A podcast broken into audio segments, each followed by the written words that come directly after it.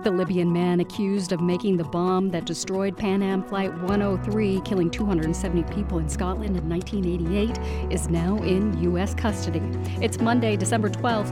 This is WBUR's Morning Edition. Good morning. I'm Rupa Shenoy. Coming up, Fox News boss Rupert Murdoch will sit for a deposition today in a billion dollar defamation lawsuit over lies about the 2020 election. Plus, amid threats against drag shows, some lawmakers in Texas want to limit who could attend those performances. LGBTQ groups say that makes no sense. It has always been entertainment and art and pageantry and fun, and now it's being politicized and it's being attacked. And this hour, why there is an increased risk of heart attacks this time of year. In sports, the Bruins win, clearing skies today in the 30s. It's 701. Now the news. Live from NPR News in Washington, I'm Korva Coleman. The U.S. has taken custody of a former Libyan intelligence officer suspected of building the bomb that destroyed a Pan Am jet over Lockerbie, Scotland in 1988. 270 people were killed. The Justice Department plans to put him on trial. Stephanie Bernstein is the vice president of the group victims of Pan Am Flight 103. She says she is grateful the suspect has been arrested. At first, I thought I was dreaming uh, when I uh, was told uh, what had happened, but um, but it's happened, and I'm incredibly grateful that this man will um, be uh, tried in the United States. U.S. officials say Libyan authorities arrested the suspect in 2020, and at the time he admitted to building the bomb. Ukraine's prime minister is calling on his country to save power. That's because Russian missile strikes have damaged Ukrainian power plants in recent weeks. NPR's Joanna Kakissis reports from Kharkiv. In a Facebook post on Sunday, Prime Minister Denis Shmyhal said critical infrastructure such as hospitals, as well as the military, should have priority access to limited energy supplies.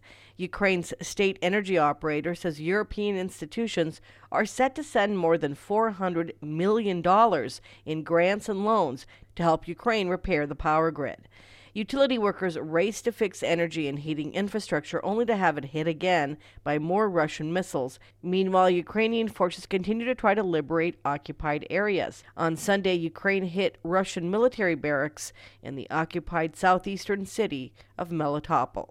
Joanna Kakissis, NPR News, Kharkiv. A major winter storm is pummeling the central U.S. The National Weather Service has issued blizzard warnings for states from Colorado north to Montana. Winter storm warnings stretch from California's mountains to central South Dakota.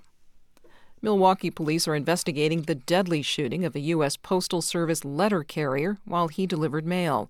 From member station WUWM, Chuck Quirmbach reports that during a vigil yesterday, mourners raised concerns about the safety of letter carriers. Milwaukee police say 18 year Postal Service employee Andre Cross was fatally shot late Friday afternoon while on his neighborhood mail route.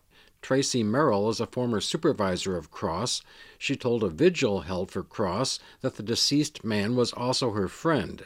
Merrill says when carriers are on the street, they have little protection. The mail bag can't protect them. It has to be God in them, you know be prayerful before they leave and prayerful every minute of their day. The U.S. Postal Inspection Service says the safety and security of postal employees is a top priority. The service has offered a reward of up to $50,000 in the case. For NPR News, I'm Chuck Quirmbach in Milwaukee. You're listening to NPR News from Washington. From WBUR in Boston, I'm Rupa Shenoy. After years of planning and delays, the Green Line extension to Medford is now open. Service began before 5 this morning. Pam Bybel was among those waiting for the first train. We came from the other side of Medford. We've been waiting for the station to open for many, many years, and we're just so excited. There are five news stations in Medford and Somerville. WBUR's Walter Wuthmann reports on this $2.3 billion project.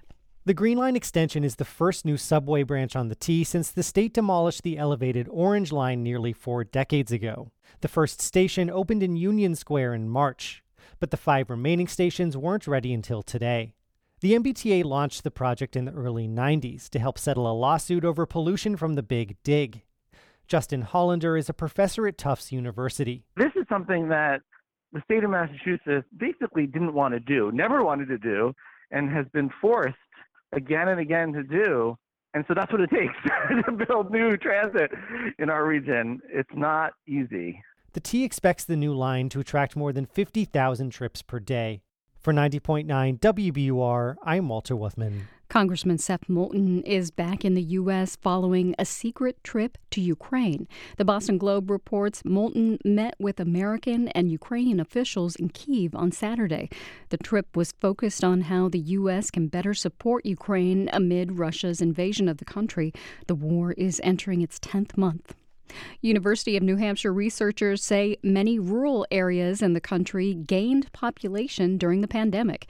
At the same time, cities saw their population growth slow significantly. As Sarah Gibson reports, it's a reversal of trends seen in the last decade.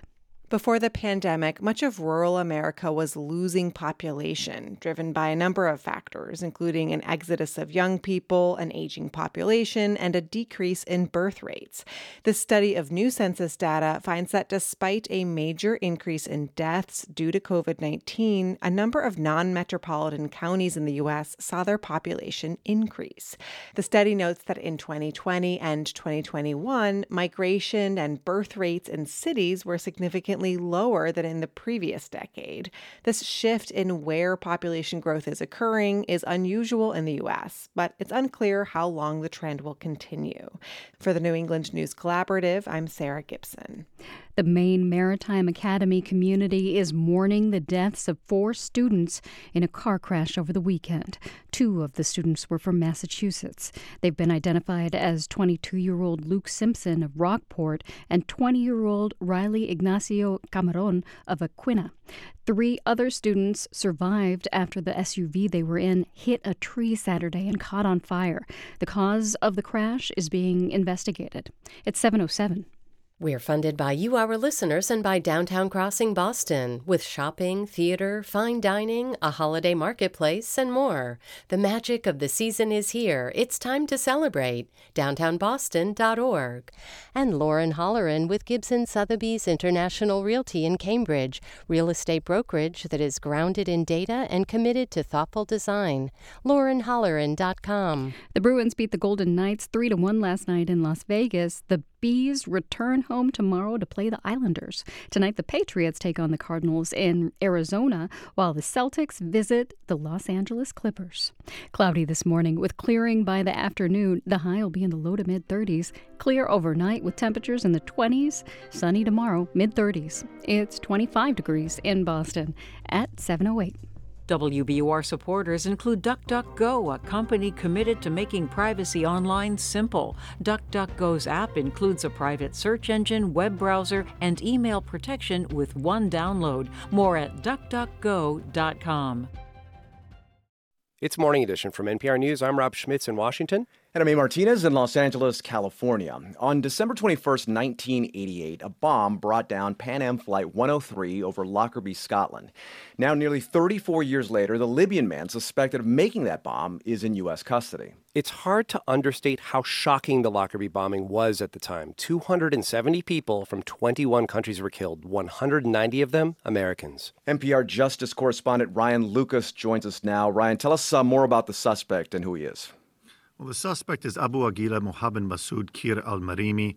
Uh, he'd been held in a detention facility in Libya, and officials say he was handed over to an FBI team on Sunday, and they then flew him back to the U.S. to face charges. Now, uh, he faces two charges. Uh, he was charged two years ago by the Justice Department. There are two counts that he faces, though uh, destruction of an aircraft resulting in death, uh, and destruction of a vehicle by means of an explosive resulting in death.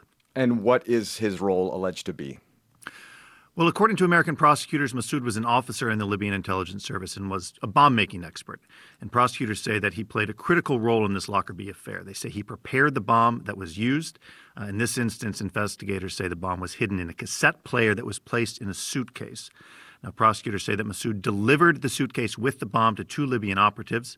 Masoud allegedly set the timer on their orders uh, for the following day, and then those operatives took the suitcase, and they're the ones who managed to get it on the plane. And tell us about the two other men that have faced charges. Well, these two men, one is Abdul Basset uh, Ali al Megrahi, the other is Alamin Khalifa Fahima. Uh, they were identified early in the in, in the investigation and they were charged. Uh, they eventually faced trial in a special Scottish court that was set up in the Netherlands. Uh, Megrahi was convicted, Fahima was acquitted, but American and Scottish investigators didn't stop there. They kept working this case. Uh, and they caught a break with the uprising that toppled Libyan leader Muammar Gaddafi in 2011 because Massoud was detained and questioned by the new Libyan authorities after Gaddafi's fall.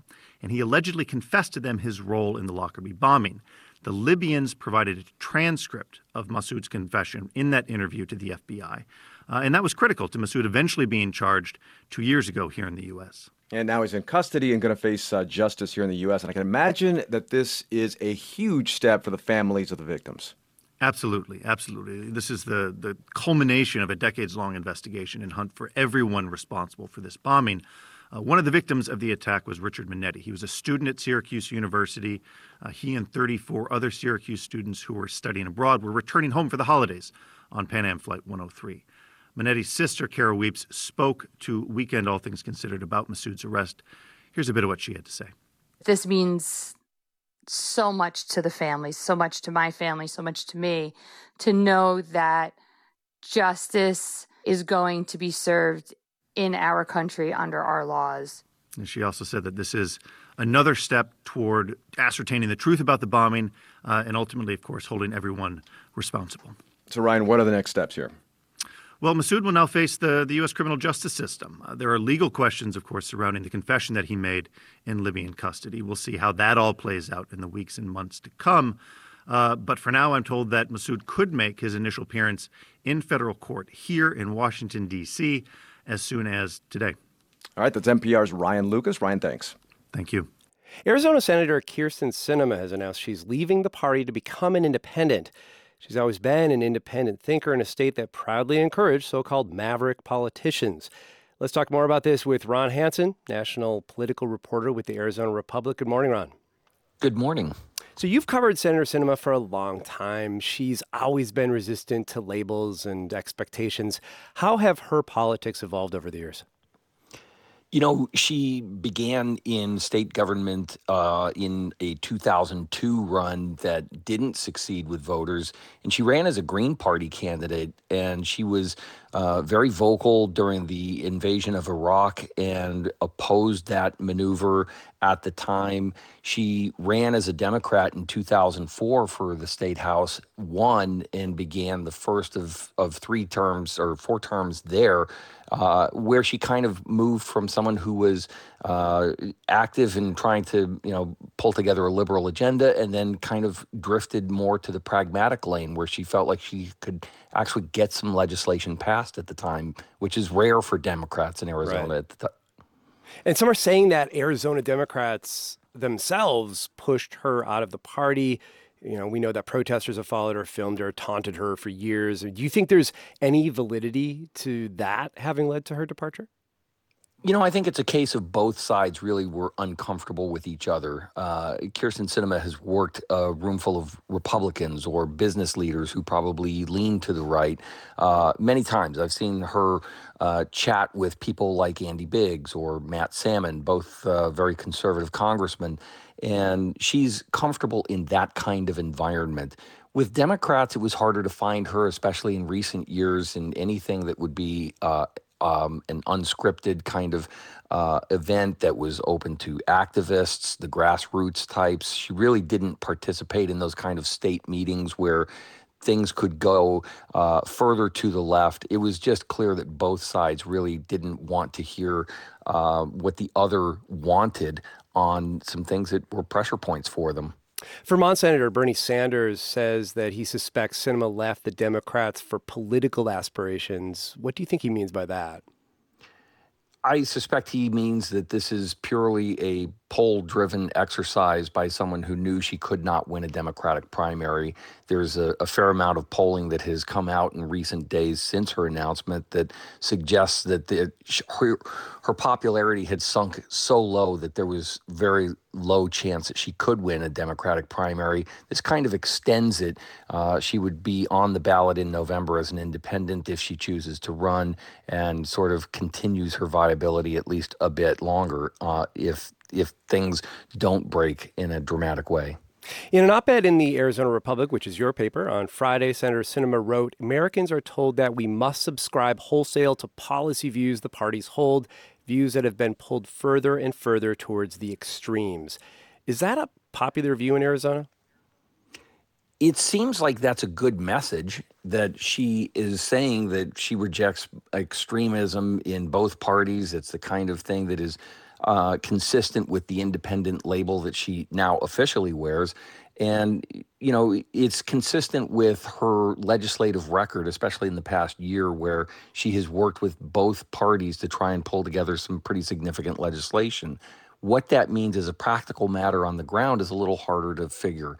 Um, she doesn't really work closely with Democratic activists, as I said earlier, and her allies in the Senate on the Democratic side have been a little harder to find. She does have a, decent relationship with Senator Mark Kelly. She worked to get him reelected here in Arizona in November, but it's been more in a behind the scenes capacity.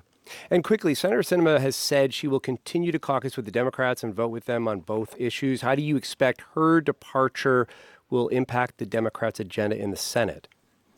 You know, in the Senate, I think that it can it keeps them on a path that they can um, move forward with legislate with uh, judicial nominees and and that sort of thing. But with the Republicans taking the House, it's going to be hard for the Democrats to move much farther legislatively. The filibuster is the thing that really created a lot of uh, angst and anger for Democratic activists. in some ways, that becomes moot with a Republican House. That's Ron Hansen of the Arizona Republic. Thank you so much for taking your time. Thank you. A top European Union lawmaker is in jail. She's one of four people charged by Belgian prosecutors with taking bribes from a Gulf state. The prosecutor did not name the state, but Belgian media have identified it as World Cup host Qatar.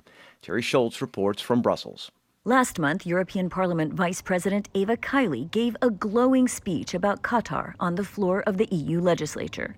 They are a new generation of intelligent, high educated, people, and they are peace negotiators, they are good neighbors and partners. She also criticized fellow EU lawmakers who didn't share that view. Still, some here are calling to discriminate them. They bully them and they accuse everyone that talks to them or engages of corruption. Saturday, Kaili was arrested on charges of corruption after Belgian police found 600,000 euros stashed in her house. Now she and her partner, a parliamentary advisor, are among those jailed, also accused of money laundering and participation in a criminal organization. She's been kicked out of her political party in Greece and has been suspended from her vice presidential duties. All of this came just a few days before the European Parliament was scheduled to vote on starting negotiations to grant visa free travel to citizens of Qatar and three other countries. But many lawmakers now call for the matter to be re examined. Among them is Eric Marquardt, a key player in drafting the proposed legislation. You cannot act like you have a great partnership with a country that is attacking your democracy with corruption. Marquardt says Kaili approached him personally on the matter and he was struck by her lack of subtlety. It was very obvious that she is very much in favor of giving a visa waiver to Qatar very fast with not so many conditions, but she was not so interested in the other countries. Alberto Alemanno is an EU lawyer who's long campaigned for lobbying transparency and reform. He suggests improvements as simple as making parliamentarians declare all their meetings. He says while rules exist, enforcement and consequences are too weak and that no one should be shocked this happened. Hopefully, this scandal uh, will lead to a great reckoning that will create the political appetite that has always been lacking within the European institution to further enhance and upgrade the current ethical system. Qatar, which is currently hosting the World Cup, has released a statement saying it categorically rejects any attempts to associate it with accusations of misconduct. It says any such association is, quote, baseless and gravely misinformed. For NPR News, I'm Teri Schultz in Brussels.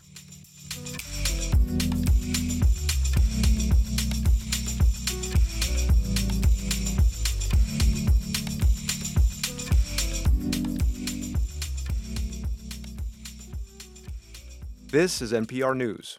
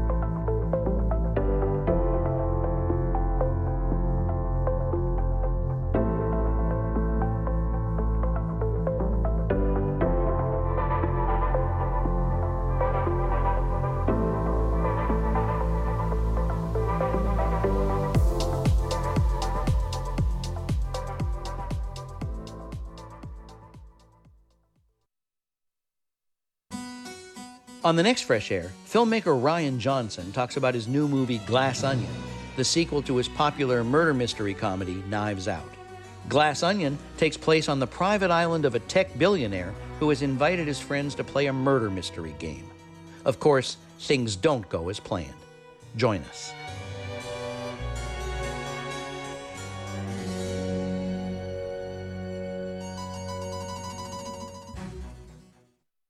Support for NPR comes from this station and from Searchlight Pictures presenting Empire of Light, a new film directed by Sam Mendes, starring Olivia Colman, Michael Ward, and Colin Firth, about human connection and the magic of cinema. Now playing in select theaters. And from Bed Bath & Beyond, with storage products too, featuring a curated selection of brands including Shark, Ninja, and Casper. More at bedbathandbeyond.com. And from Viking, dedicated to bringing travelers to the heart of each destination by river and ocean, offering programs designed for cultural enrichment and immersive experiences on board and on shore. Viking.com. This is NPR. It's Morning Edition from NPR News. I'm Ian Martinez. And I'm Rob Schmitz. The Golden Globes will be back on television next month after an embattled tenure for the organization that hosts the annual ceremony honoring film and TV. And this morning, nominations will be announced as NPR's Mandalit Del Barco reports. Comedian George Lopez and his daughter Mayan, who star on the sitcom Lopez vs. Lopez, will announce the nominees from film, television, and streaming categories. And next month, the Hollywood Foreign Press Association plans to hand out its trophies with a lavish Hollywood party emceed by comedian Jerrod Carmichael, who once hosted SNL. I have to be the least famous host in SNL, like the least. The ceremony will be shown on NBC, which scrapped its broadcast last year after controversy over the host organization's questionable practices.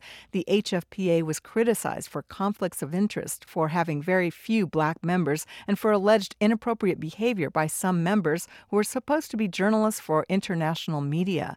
Leaders of the HFPA say they overhauled the organization, including stricter standards of who is a member. Here's President Helen Hoehne during last year's nominations announcement. For eight months, we have worked tirelessly as an organization to be better. We changed our rules, bylaws, added a new code of conduct, and restructured our governance. Even so, many studios, networks, stars, and publicists boycotted last year's ceremony.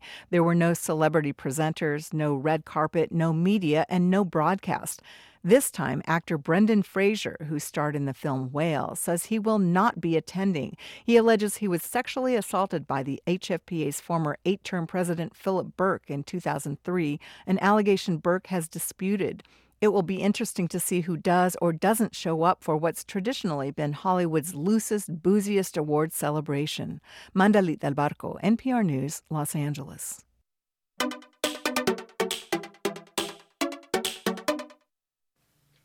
There's a lot of focus on viruses this season and the threat of a triple demic. But heart doctors say one health risk that doesn't get much attention is the holiday heart attack spike. NPR's Allison Aubrey reports nearly 800,000 Americans have a heart attack each year, and amid the rush of the holidays, it's easy to miss the warning signs. Donald Lloyd Jones is a cardiologist at Northwestern University in Chicago and the former president of the American Heart Association. He told me for years he and his colleagues have noted a trend we do see a spike in heart attacks and strokes as we head into the holiday season. And of course, heart attack and stroke are still the leading causes of death worldwide, and that includes the US. The data pointing to a winter spike goes back a few decades. The weather could be part of the explanation since blood vessels can constrict or narrow in cold temperatures. And so, if you already have compromised blood flow to your heart, that sort of spasm or, or narrowing down of the arteries in response to cold air can make things worse. But it's not just the cold. This trend has also been documented in Southern California, where scientists examined death certificates and found about 33% more deaths in Los Angeles County in December and January compared to the summer months. There is a broad and shallow dip through the summer months, and then there is a very large spike in the last week of the year between Christmas and New Year's. He says people tend to get off their routines during the holidays. We tend to eat more, drink more, sleep less, perhaps be more stressed, and some people forget to take their medications if you're already at risk for heart disease or stroke, you know, the changes that happen in our blood pressure with stressors, especially if you add in, you know, a mix of alcohol and and not sleeping, all those things really push our body pretty hard. And in the midst of celebrating holidays, people may miss the warning signs of a heart attack. Heavy, heavy pressure in the chest. Uh, that's new or unexpe- unexpected. Um, unexplained shortness of breath, especially sudden onset, but not everybody gets these symptoms. Dr. Tina Shaw is a cardiologist at Kaiser Permanente. She's based in Seattle. Dizziness, lightheadedness, feeling like faint. Um, and it's also important to remember that sometimes we don't have these exact textbook sort of symptoms, especially in women. They can have more subtle symptoms. She says she's seen instances when people ignore that gut feeling that something is off or wrong. People feel like I'm out with family, we're doing all this fun stuff. I don't want to be, you know, the damper in the party. I don't want to disappoint my family. I do not feel well, but I'll just hold off on, you know, seeking medical attention till I'm back home or till the holidays or the the festivities are over. Despite the crowds, inconvenience, or expense of an ER visit, Dr. Shaw says it's better to be safe than sorry. I always recommend to err on the side of caution um, to seek attention right away. Doctors can do an EKG or blood work. They can tell whether you're having a heart attack. Allison Aubrey, NPR News.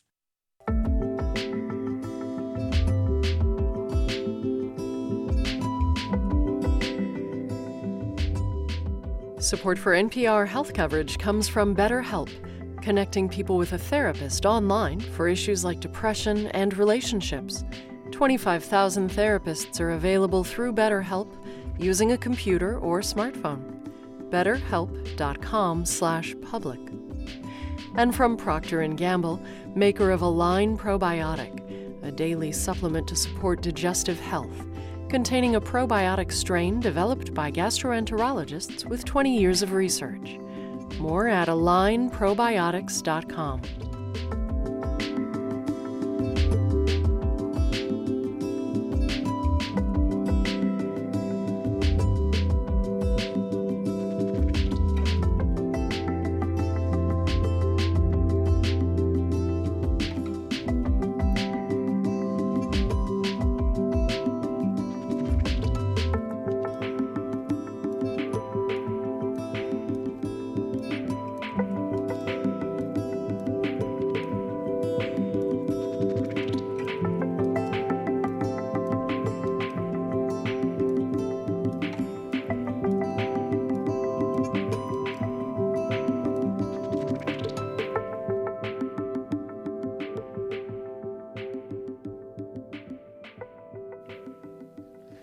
This is NPR News. This is 90.9 WBUR. I'm Rupa Shenoy. Coming up, the Golden Globes announces nominations this morning. The 80th annual awards will return to live broadcast after a scandal and boycott forced them off the air. It's 720. Turn your old car into new news. Support the programming you love by donating your vehicle to WBUR. Learn how at wbur.org/cars. We're funded by you, our listeners, and by the ICA. Discover how Jean Michel Basquiat, Paul Klee, and many other artists have been inspired by childhood in To Begin Again icaboston.org. And Huntington Theater. This winter, give the gift of art, culture, and community by giving the gift of the Huntington. From gift certificates to custom seat plaques to flexible packages and memberships, there's something for everyone. For gift ideas, visit huntingtontheater.org/gifts. I'm Deepa Fernandes. For grandparents raising their grandchildren, it takes creativity and love to persevere to feed their families. That big four letter word, love, is what keeps pushing me. Yeah, the same thing. It's, it's love, it's that commitment. Two grandparents share their challenges with food insecurity next time on Here and Now. Today at noon on 90.9 WBUR, Boston's NPR news station. Cloudy skies gradually clear today while temperatures rise only to a high near 34. Tonight it stays mostly clear and falls to a low around 24. Tomorrow sunny with a high near 37. It's 25 degrees in Boston at 721. Support for NPR comes from this station and from Searchlight Pictures presenting Empire of Light, a new film directed by Sam Mendes, starring Olivia Colman, Michael Ward, and Colin Firth, about human connection and the magic of cinema, now playing in select theaters. And from Bed Bath & Beyond, with storage products too, featuring a curated selection of brands including Shark, Ninja, and Casper. More at bedbathandbeyond.com. And from Viking, dedicated to bringing travelers to the heart of each destination by river and ocean, offering programs designed for cultural enrichment and immersive experiences on board and on shore. Viking.com. This is NPR. It's Morning Edition from NPR News. I'm Ian Martinez. And I'm Rob Schmitz. The Golden Globes will be back on television next month after an embattled tenure for the organization that hosts the annual ceremony honoring film and TV. And this morning, nominations will be announced as NPR's Mandalit Del Barco reports. Comedian George Lopez and his daughter Mayan, who star on the sitcom Lopez vs. Lopez, will announce the nominees from film, television, and streaming categories. And next month, the Hollywood Foreign Press Association plans to hand out its trophies with a lavish Hollywood party emceed by comedian Jerrod Carmichael, who once hosted SNL. I have to be the least famous host in SNL, like the least. The ceremony will be shown on NBC, which scrapped its broadcast last year after controversy over the host organization's questionable practices. The HFPA was criticized for conflicts of interest, for having very few black members, and for alleged inappropriate behavior by some members who were supposed to be journalists for international media. Leaders of the HFPA say they overhauled the organization, including stricter standards of who is a member. Here's President Helen Hoehne during last year's nominations announcement. For eight months, we have worked tirelessly as an organization to be better. We changed our rules, bylaws, added a new code of conduct, and restructured our governance. Even so, many studios, networks, stars, and publicists boycotted last year's ceremony. There were no celebrity presenters, no red carpet, no media, and no broadcast.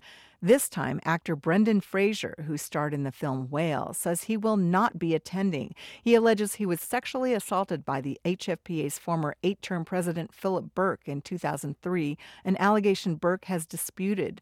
It will be interesting to see who does or doesn't show up for what's traditionally been Hollywood's loosest, booziest award celebration. Mandalit del Barco, NPR News, Los Angeles.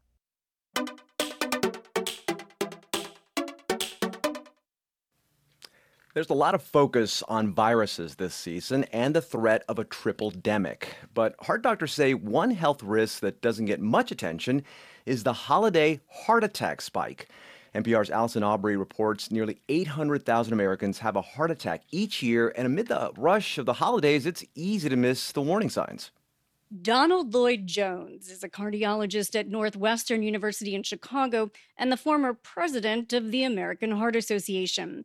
He told me for years he and his colleagues have noted a trend we do see a spike in heart attacks and strokes as we head into the holiday season. And of course, heart attack and stroke are still the leading causes of death worldwide, and that includes the US. The data pointing to a winter spike goes back a few decades. The weather could be part of the explanation since blood vessels can constrict or narrow in cold temperatures. And so, if you already have compromised blood flow to your heart, that sort of spasm or, or narrowing down of the arteries in response to cold air can make things worse. But it's not just the cold. This trend has also been documented in Southern California, where scientists examined death certificates and found about 33% more deaths in Los Angeles County in December and January compared to the summer months. There is a broad and shallow dip through the summer months, and then there is a very large spike in the last week of the year between Christmas and New Year's. He says people tend to get off their routines during the holidays. We tend to eat more, drink more, sleep less, perhaps be more stressed,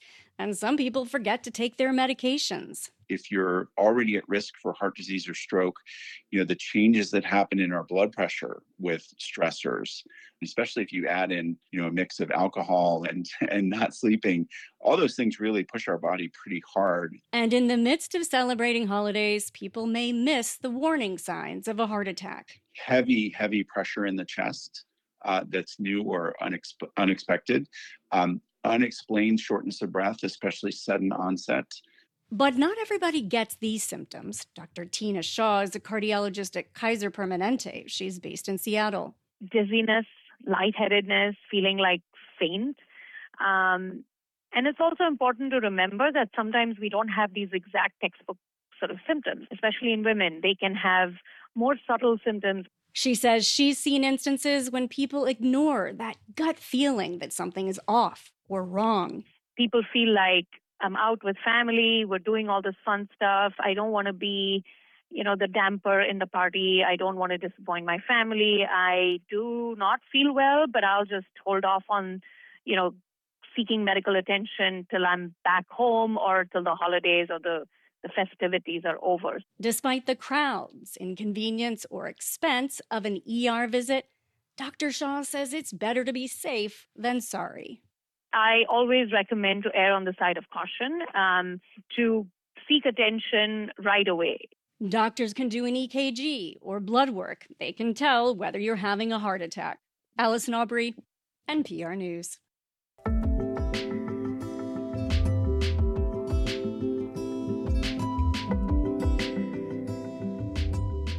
Support for NPR health coverage comes from BetterHelp connecting people with a therapist online for issues like depression and relationships.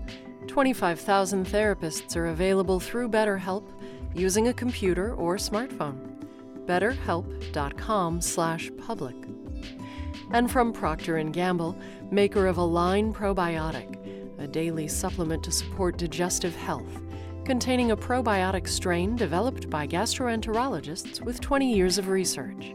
More at alignprobiotics.com.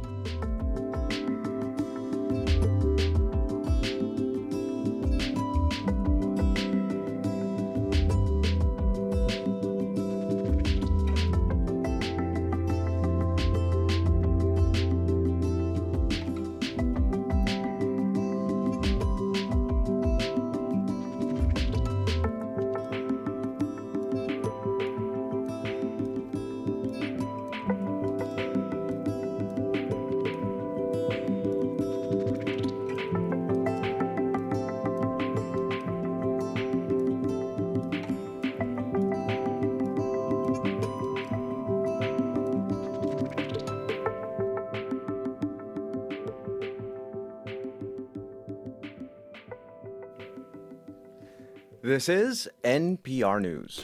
This is 90.9 WBUR. I'm Rupa Shenoy. Coming up, Texas legislators have proposed a bill that would regulate drag shows and limit who can attend them. It's 729. We're funded by you, our listeners, and by Cambridge Trust, a private bank offering a full suite of custom financial solutions tailored to its clients. Their team provides private banking, wealth management, and commercial and innovation banking designed to power any ambition. You can visit their offices or connect online at cambridgetrust.com slash way to wealth.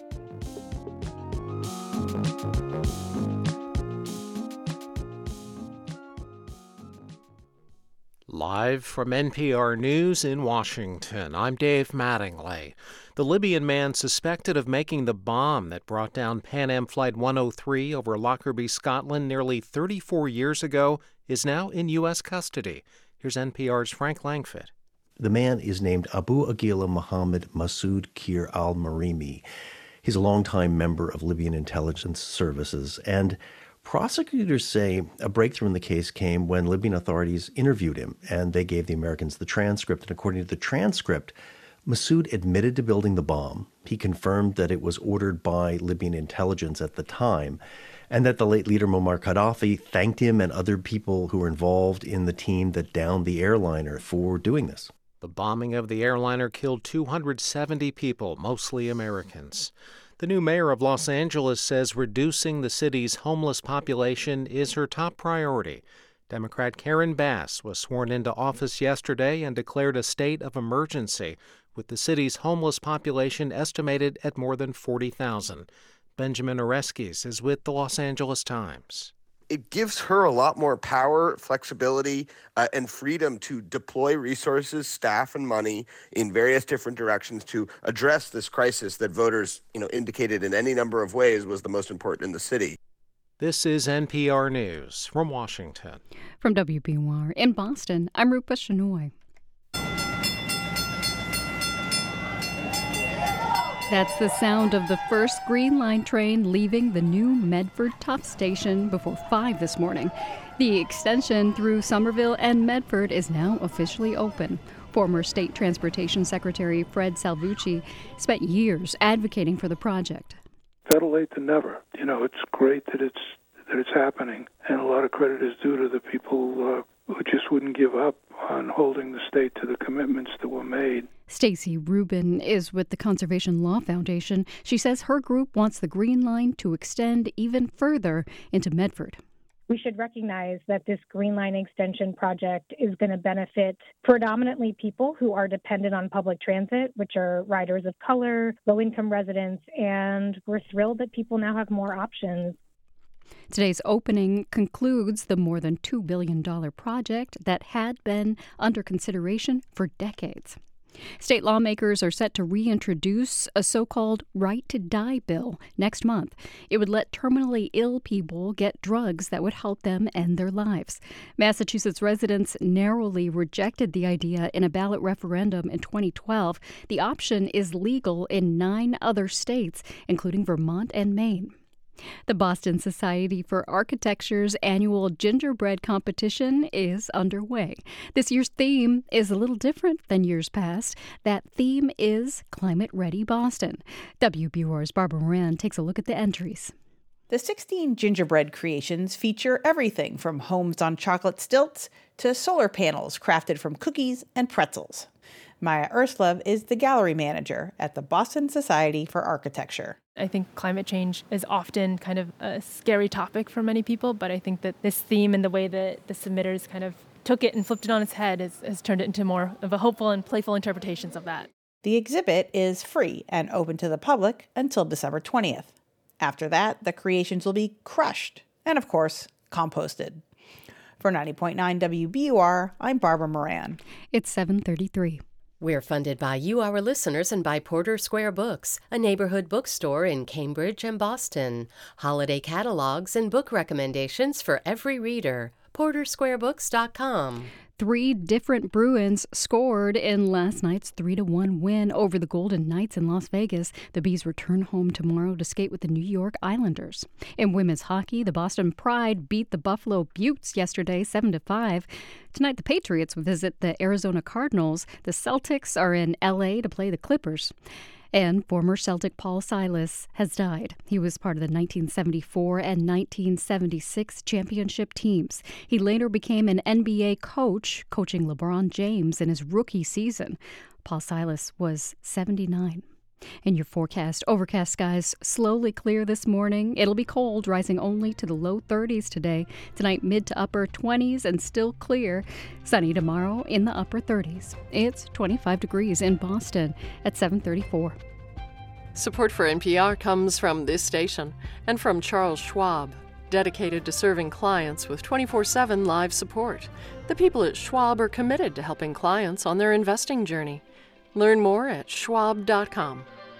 And from Procter & Gamble, maker of Vicks Dayquil Severe, a daytime cold and flu medication designed to relieve up to 9 cold and flu symptoms. More at vicks.com. And from the Robert Wood Johnson Foundation at rwjf.org. It's Morning Edition from NPR News. I'm Rob Schmitz in Washington, D.C. And I'm A. Martinez in Los Angeles, California. A $1.6 billion lawsuit against Fox News has now roped in the head honcho. Rupert Murdoch, the 91 year old owner of parent company Fox Corp, will take an oath and answer questions in private this week about Fox's response to the 2020 presidential election. Dominion Voting Systems accuses the network of defamation by spreading falsehoods that it somehow tried to deny then President Donald Trump of re election. NPR's David Folkenflik is covering the lawsuit. What do uh, Dominion's attorneys uh, want to find out from Rupert Murdoch? So, look, the Fox defense is that they were covering newsworthy allegations by the then sitting president of the United States and his attorneys. What Dominion is arguing is that there was a conspiracy, essentially, an orchestrated effort from the bottom of Fox News to the top, which includes Rupert Murdoch over all of it, to win back Trump voters and Fox viewers from some of its coverage. Rupert Murdoch had told Donald Trump after Fox News called Arizona for Joe Biden that he wouldn't reverse it, and so did others throughout the network. That means that Dominion is going to argue it can show that Rupert Murdoch and others there knowingly allowed Fox News hosts and guests to lie, to defame Dominion, to claim somehow that Dominion voting systems was involved in funneling Trump votes over to Biden, which is not true and which they knew not to be true. And the fact that Murdoch refused to reverse it is evidence of that. The fact that reporters at Fox News and at the Wall Street Journal we're debunking those lies in real time is evidence of that. And they're going to claim that the kind of material that has so far come to light, that's going to be evidence as well. So that's part of Dominion's effort to prove its defamation by saying this was all knowingly allowed, even though they knew it wasn't true. So, how damaging could this lawsuit be for Fox News and the rest of the Murdoch media empire? Well, the lawsuit's for $1.6 billion. That's a lot of money. Yeah. Uh, the Murdochs can afford it. It's a publicly traded company, but it, it, would still hurt. Even if it's in the hundreds of millions, it would still hurt. I think that what also could be more damaging in some ways is reputationally. You know, if this actually goes to trial in April as currently scheduled, you could see a lot of these depositions, the details coming to light, a lot of the evidence coming to light, indicating to be honest, how cynical many of the figures on Fox were in inviting on guests to make these claims knowing that they were false and peddling them anyway. And it would also possibly alienate their core viewership, which so much hungered for Trump to win re-election. David, you've covered Rupert Murdoch for a long time, and it's actually been a long time since Murdoch was in a situation like this over a scandal at one of his news outlets. What happened the last time? Well, you got to think back a decade, 2011, 2012. Murdoch's London tabloid, the Sunday News of the World, which had been the source of a lot of his fortunes and propelled his expansion globally, had become embroiled in this enormous hacking scandal of hundreds of British uh, royals, celebrities, but also veterans and victims, including a 13 year old uh, murdered girl. And he mumbled in his testimony. He professed to not be able to remember hardly anything he was being asked about, about the operations of his companies, about his interactions with top executives there, about his interactions with prominent British politicians. And he managed to sort of shuffle his way out of it, even as he said, Listen, I'm firmly in charge. I'm the man to fix what's wrong. A decade later, he can probably claim he's a little bit more removed than ever, but he's had these interactions with top stars. He's had these interactions more specifically with former President Trump at the time. And those are going to be things he's going to have to face case uh, in front of Dominion's lawyers. That's NPR's David Folkenflik. David, thanks. You bet. Since the Club Q shooting in Colorado, high profile drag performers in LGBTQ bars are hiring extra security staff for protection. More than 200 anti LGBTQ bills were introduced this year, and the community now faces attacks in legislatures in several states. NPR's Lilly Quiroz takes us to Texas, where some bills could affect who is able to attend drag events. Today is the showdown. I'm at the Roundup Saloon for a late night show where host and drag queen Marissa Cage welcomes revelers sporting cowboy hats and boots. But what I'm here to see is what's on stage the glitz and glam of tonight's drag performers. Please make some noise for Olivia Ray Obscene and Andre Couture. Only four drag performers remain in the competition, and they're battling it out for a cash prize and to become part of the Roundup's royal court. But the shooting at Club Q in Colorado late last month, which killed five and injured 17, has had an effect. Since the shooting, the Roundup has added two security personnel for Friday and Saturday nights. Still, all four contestants and plenty of patrons showed up, including drag queen Olivia Ray Obscene. It's scary. Um, you know, my dad, he was like, hey, are you sure you want to continue in this competition? And my, my dad's my biggest supporter. GLAAD reports that there have been at least 140 drag events targeted with, quote, false and vile rhetoric, armed intimidation, and or outright violence this year. Texas had the most. A couple doors down from the Roundup Saloon is Mr. Mister.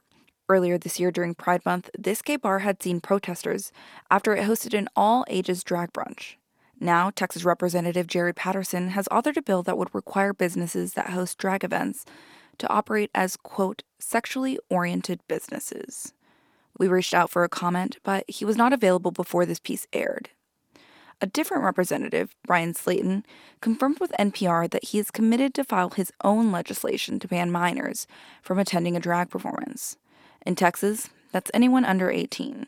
Here's what he told Fox News. We don't want people to sexualize them. We don't want people to sexually assault them. GLAAD's president and CEO, Sarah Kate Ellis, says false claims like these are dangerous. What we're seeing is that there are these created narratives around the drag queens and these performances, and then they're going online onto social media and going unchecked there and just spreading and creating this environment of extremism. Olivia has more to lose from all this. Frankly, it pisses me off. I, I have five siblings under the age of 18.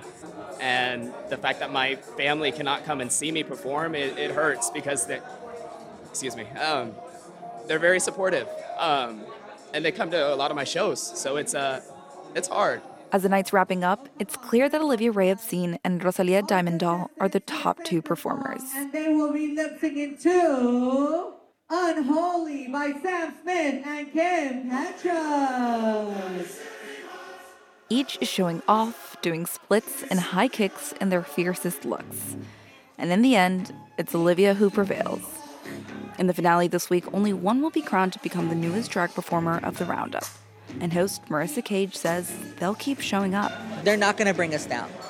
We are such a strong community, and we've seen it throughout the years and throughout history. Like, we're going to live our life.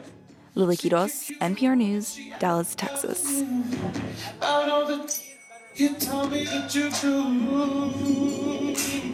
Coming up later today on All Things Considered, a former member of the intelligence community talks about how they deal with long term mental health issues caused by trauma and exposure to death and violence. To listen, stream NPR on your smartphone or computer, or just listen to us on the radio.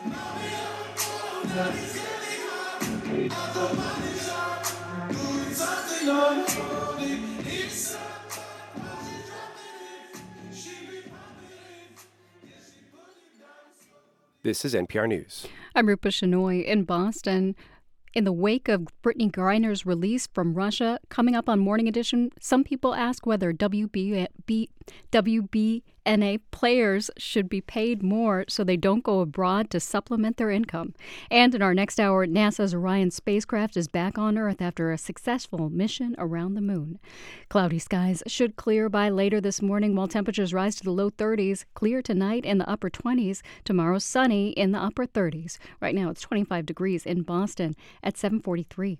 We're funded by you, our listeners, and by the Music Emporium, purveyors of vintage and new Martin acoustic guitars. Because every instrument has a story. You can discover yours at themusicemporium.com. Now, in business news, Wynn Resorts is planning to build two new hotels across the street from its Encore Boston Harbor Casino in Everett. The expansion also includes a theater as well as several restaurants and clubs. The Boston Globe reports the 13 acre project will be built on a site that right now is mostly parking lots. Natick based tech company Cognex is acquiring a German lighting company. Cognex says the technology from the German company named SAC will help it expand its software to the makers of electric vehicle batteries. The terms of the deal have not been made public. It's 744. Funding for WBUR's business report comes from Vertex where cell and genetic therapies teams are using innovative thinking to create and deliver transformative therapies for people living with serious diseases. Learn more about how you can make your mark and shape the future at Vertex. Career opportunities at vrtx.com.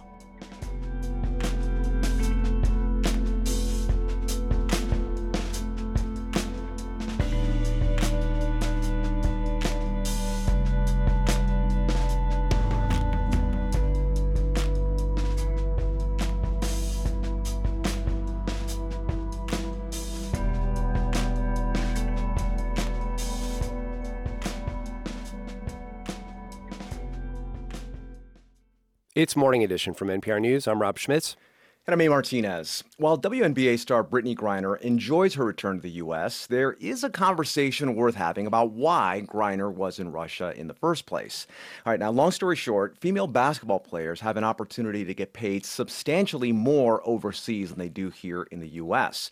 But in the nearly 300 days since Griner's detention, how has the conversation around women's pay equity in sports advanced? Here's NPR's Andrew Limbong. According to the experts I talked to, there have been more conversations about pay and the WNBA since Griner's imprisonment. In fact, just recently, Kelsey Plum from the Las Vegas Aces went viral for comments she made on the Residency podcast talking about it. We are not asking to get paid what the men get paid.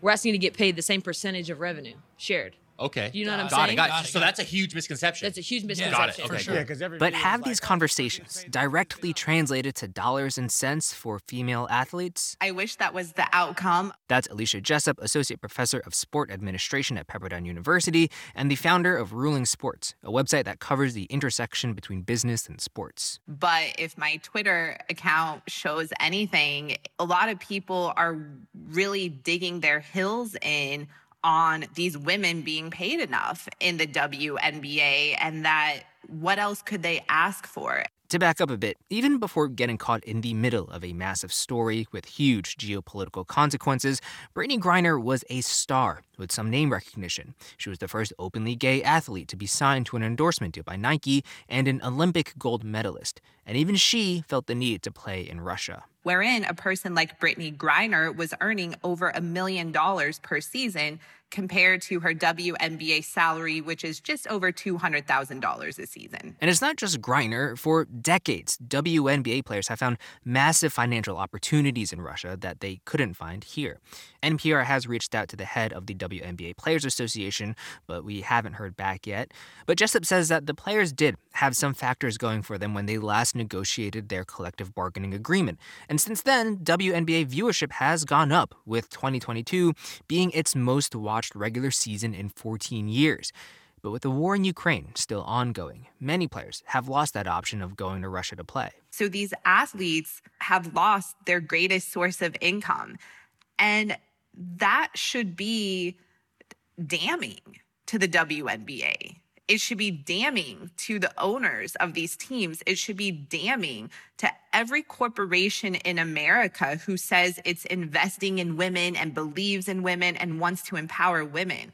We have to make the choice that we're going to do better. How dare us let other countries treat our own citizens in this sport realm better than we do? Ketra Armstrong is a professor of sport management at the University of Michigan. She says it'll take a deeper cultural shift for there to be any significant movement on the question of paying female athletes in the WNBA. So we need strategic marketing.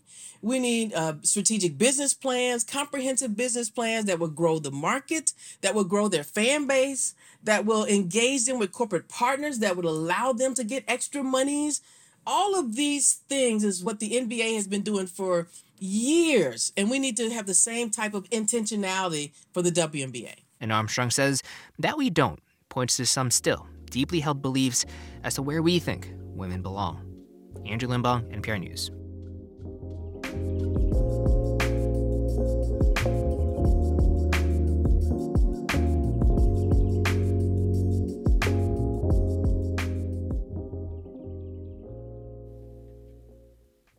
This is NPR News.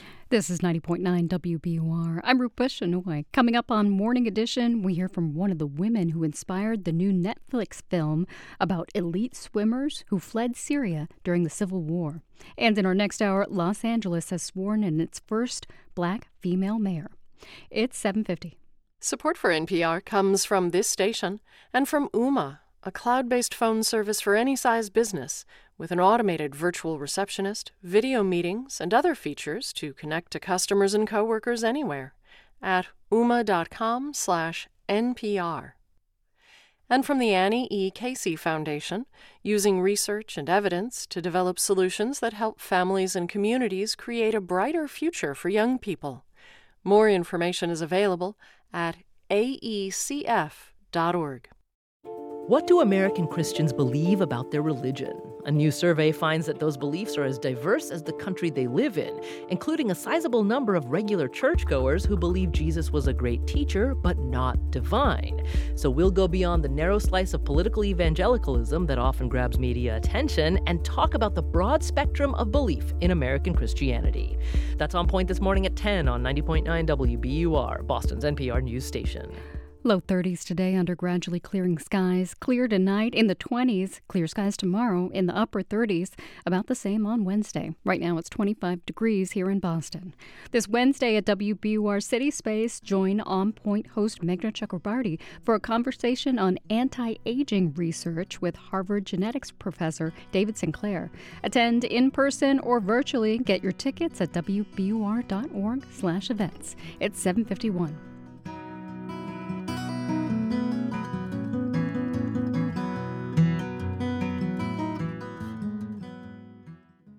It's Morning Edition from NPR News. I'm Rob Schmitz. I'm A. Martinez. And I'm Steve Inskeep. The Netflix movie The Swimmers tells the story of two sisters.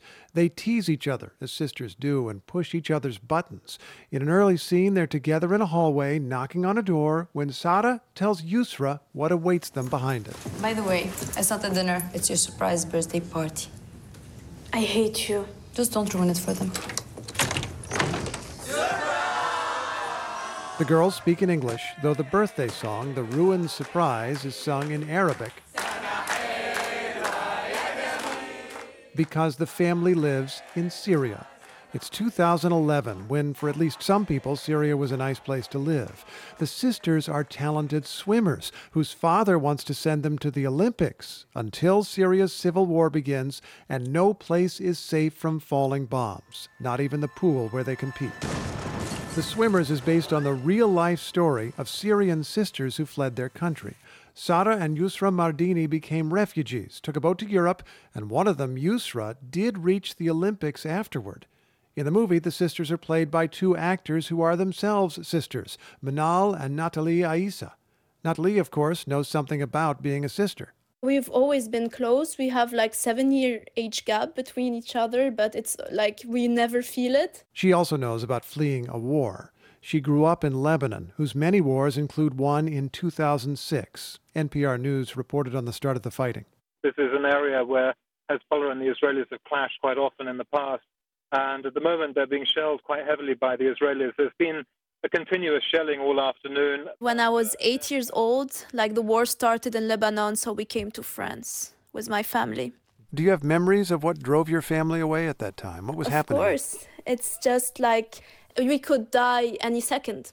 And I remember I was eight years old and I was not like I I knew that I could die any minute. It's not what a child should think about. And I was really scared for my parents to die. I was never scared myself would die. I was always scared for the people around me. And you were never expecting when a bomb will come and just kill you. She could relate to the story of the Syrian swimmers, though Issa says the Syrians' escape was far more harrowing than her own.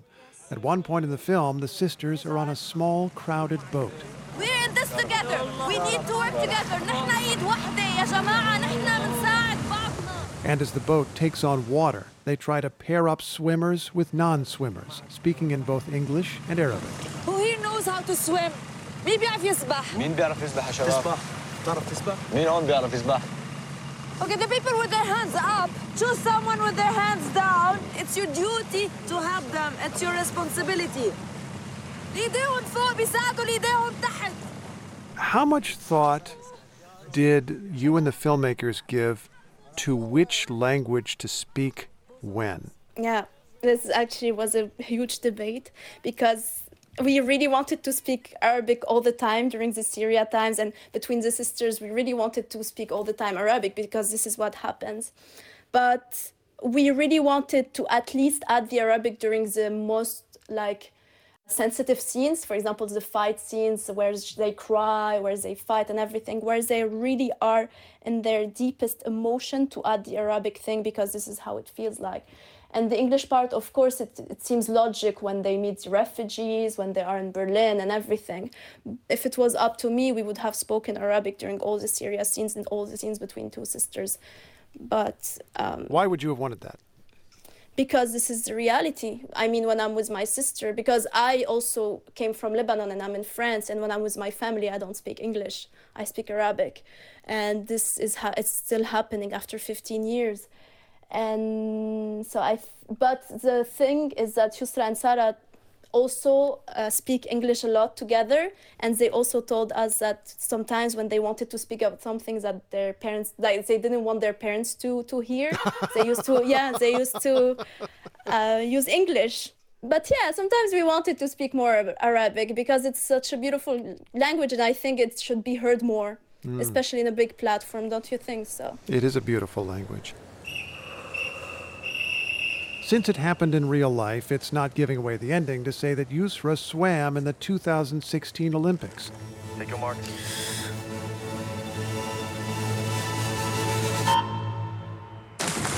The organizers allowed the creation of a refugee team for athletes separated from their nations.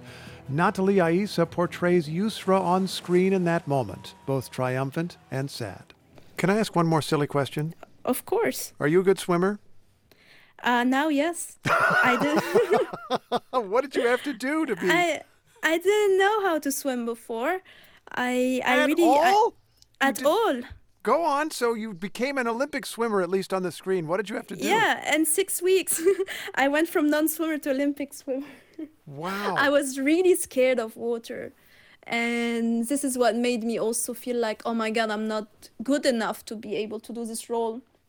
So my love for Yusra, my love for the script made me like have this courage to face my fear. It was persuasive. What is it that, that you want the outside world to know about your region uh, that they didn't know, that you want to represent to them? that we we are normal. You know, when I arrived to France, a lot of people ask me weird questions about the Middle East. Like, "Are you beaten by your dad? Uh, are you allowed to go dance? Are you allowed allowed to go out? Is everybody veiled? Like, why are you why are you not veiled?" Like a lot of questions that I find weird, but also a lack of representation. I think so. I want them to know that Arabic people just live like European guy. Like they go to dance, they have fun. They are not like under the control of uh, a father or anything, and they just are normal and they don't always live in fear and there's not always like problems in the country there are just people having dreams like you guys and that we're just normal just normal Those words from Natalie Issa bring to mind the way the swimmers are at the start of the Netflix film, before their unimaginable experiences. That moment when they're just two sisters in a family, walking together, teasing each other, thinking of the future.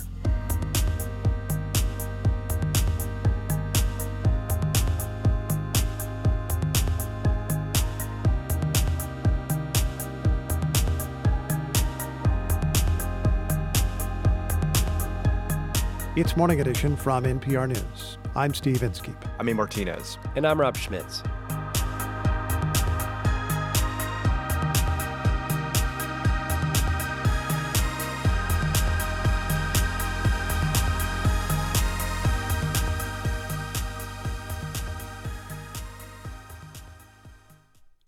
Temperatures won't rise past the mid 30s today. Meanwhile, skies will gradually clear 20s tonight, then sunny and upper 30s tomorrow. Wednesday will be a repeat of that, sunny and upper 30s. Right now it's 25 degrees, and we're coming up on 8 o'clock. We're funded by you, our listeners, and by the John S. and James L. Knight Foundation, helping public radio advance journalistic excellence in the digital age. Informed communities essential for healthy democracy. KnightFoundation.org.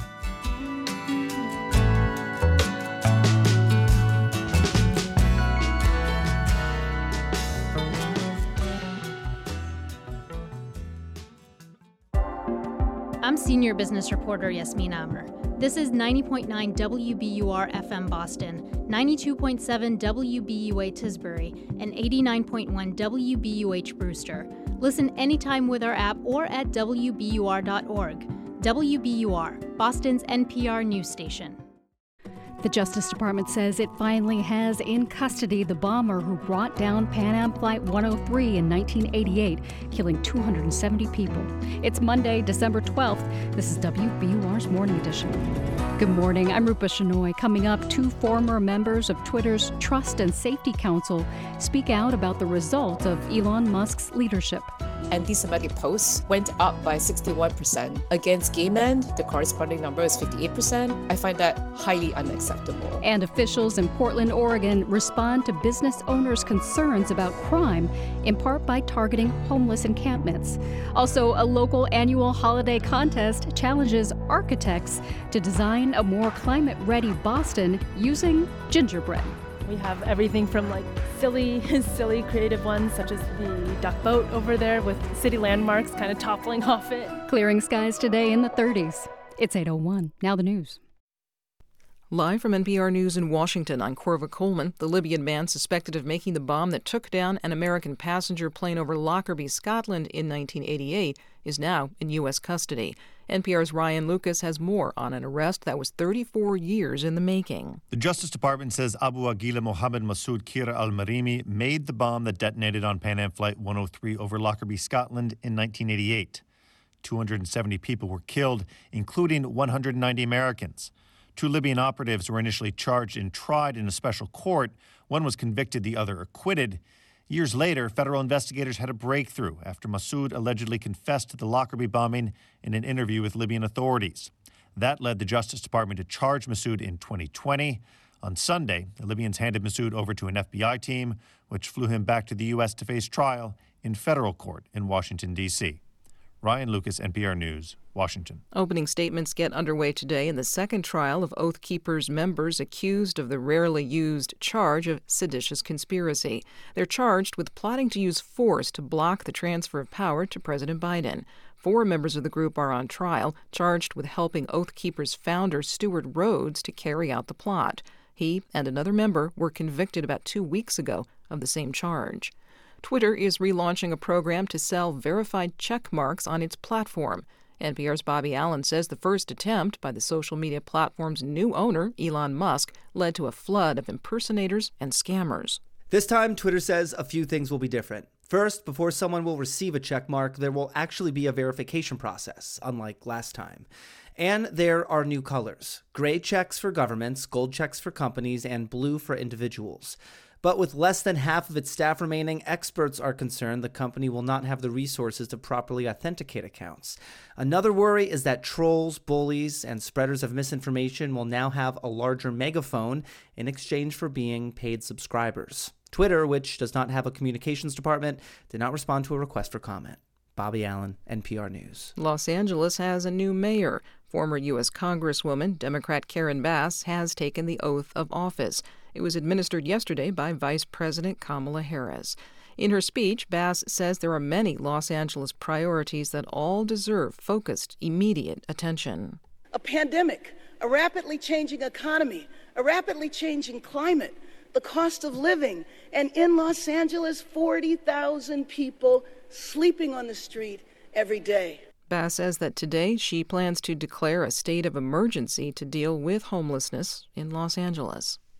A powerful winter storm is striking the central U.S. The National Weather Service has posted blizzard warnings from northern Colorado to parts of Montana. You're listening to NPR News. From WBUR in Boston, I'm Rupa Shenoy. The new Green Line extension is now running. The start of service this morning came with big crowds and parties with live bands at some stations. Jess Topper was among the early riders after waiting a long time for the line to open. Since I moved here, uh, it's been a, a dozen years. Um, and I, I know people have been waiting a generation longer than that. Now that the five station expansion is running, WBUR's Sharon Brody reports there are efforts to expand the line even further. Medford Mayor Breanna Lungo Koehn says the extension of rail service to the Medford Tufts station will attract new businesses and give workers more reliable transportation. And she's calling for more Green Line options in Medford to extend it to Route 16 and to do an environmental study, which is the first next step, because we feel that this is going to have nothing but a positive impact on our community. Somerville Mayor Katjana Ballantyne says the additional public transportation is a game changer our social progress, our agenda on climate action, and the overall quality of life. Ballantyne says thanks to the Green Line extension, nearly all of Somerville is within a 12 minute walk of a T station. For 90.9 WBUR, I'm Sharon Brody. Congressman Seth Moulton met with Ukrainian officials over the weekend during a secret trip to Kiev. Moulton tells the Boston Globe officials there expressed concerns the U.S. may cut back on military aid to the country. Moulton says he's committed to making sure Ukraine gets the support it needs. Russia's invasion of the country is entering its 10th month. A leader of the Wampanoag tribe is being charged with stealing artifacts from the Plimoth Patuxet Museum. Police say tribal chairman Brian Weeden stole nearly $10,000 worth of items last month. Prosecutors haven't said exactly what Whedon is being charged with. The artifacts were anonymously returned to the museum earlier this month. The academic dean of Montserrat College of Art in Beverly will take over as leader of the school, at least temporarily. Brian Palanin will take that role next month. That's when current president Kurt Steinberg will step down. Palanin will stay in the role until a national search for a new president is conducted. It's 806. We're funded by you, our listeners, and by Cambridge Trust, a private bank offering a full suite of custom financial solutions tailored to its clients. Their team provides private banking, wealth management, and commercial and innovation banking designed to power any ambition. You can visit their offices or connect online at cambridgetrust.com slash way to wealth. A heads up for drivers in Brookline. Route 9 eastbound is closed right now at Lee Street because of a crash near the Brookline Reservoir. Police are asking you to stay clear of that area if you can. In sports, the Bruins topped the Golden Knights 3 to 1 last night in Las Vegas. The B's return home tomorrow to play the New York Islanders. The Patriots are in prime time tonight. They'll visit the Arizona Cardinals. The Celtics road trip continues tonight as they visit the LA Clippers. Cloudy this morning with clearing by the afternoon. The high will be in the low to mid 30s. Clear overnight with temperatures in the 20s. Sunny tomorrow, mid 30s. It's 25 degrees in Boston at 807. WBUR supporters include DuckDuckGo, a company committed to making privacy online simple. DuckDuckGo's app includes a private search engine, web browser, and email protection with one download. More at duckduckgo.com. It's Morning Edition from NPR News. I'm Rob Schmitz. And I'm A. Martinez. For the first time in its 241 year history, Los Angeles' mayor is a black woman. Karen Bass was sworn in on Sunday by Vice President Kamala Harris.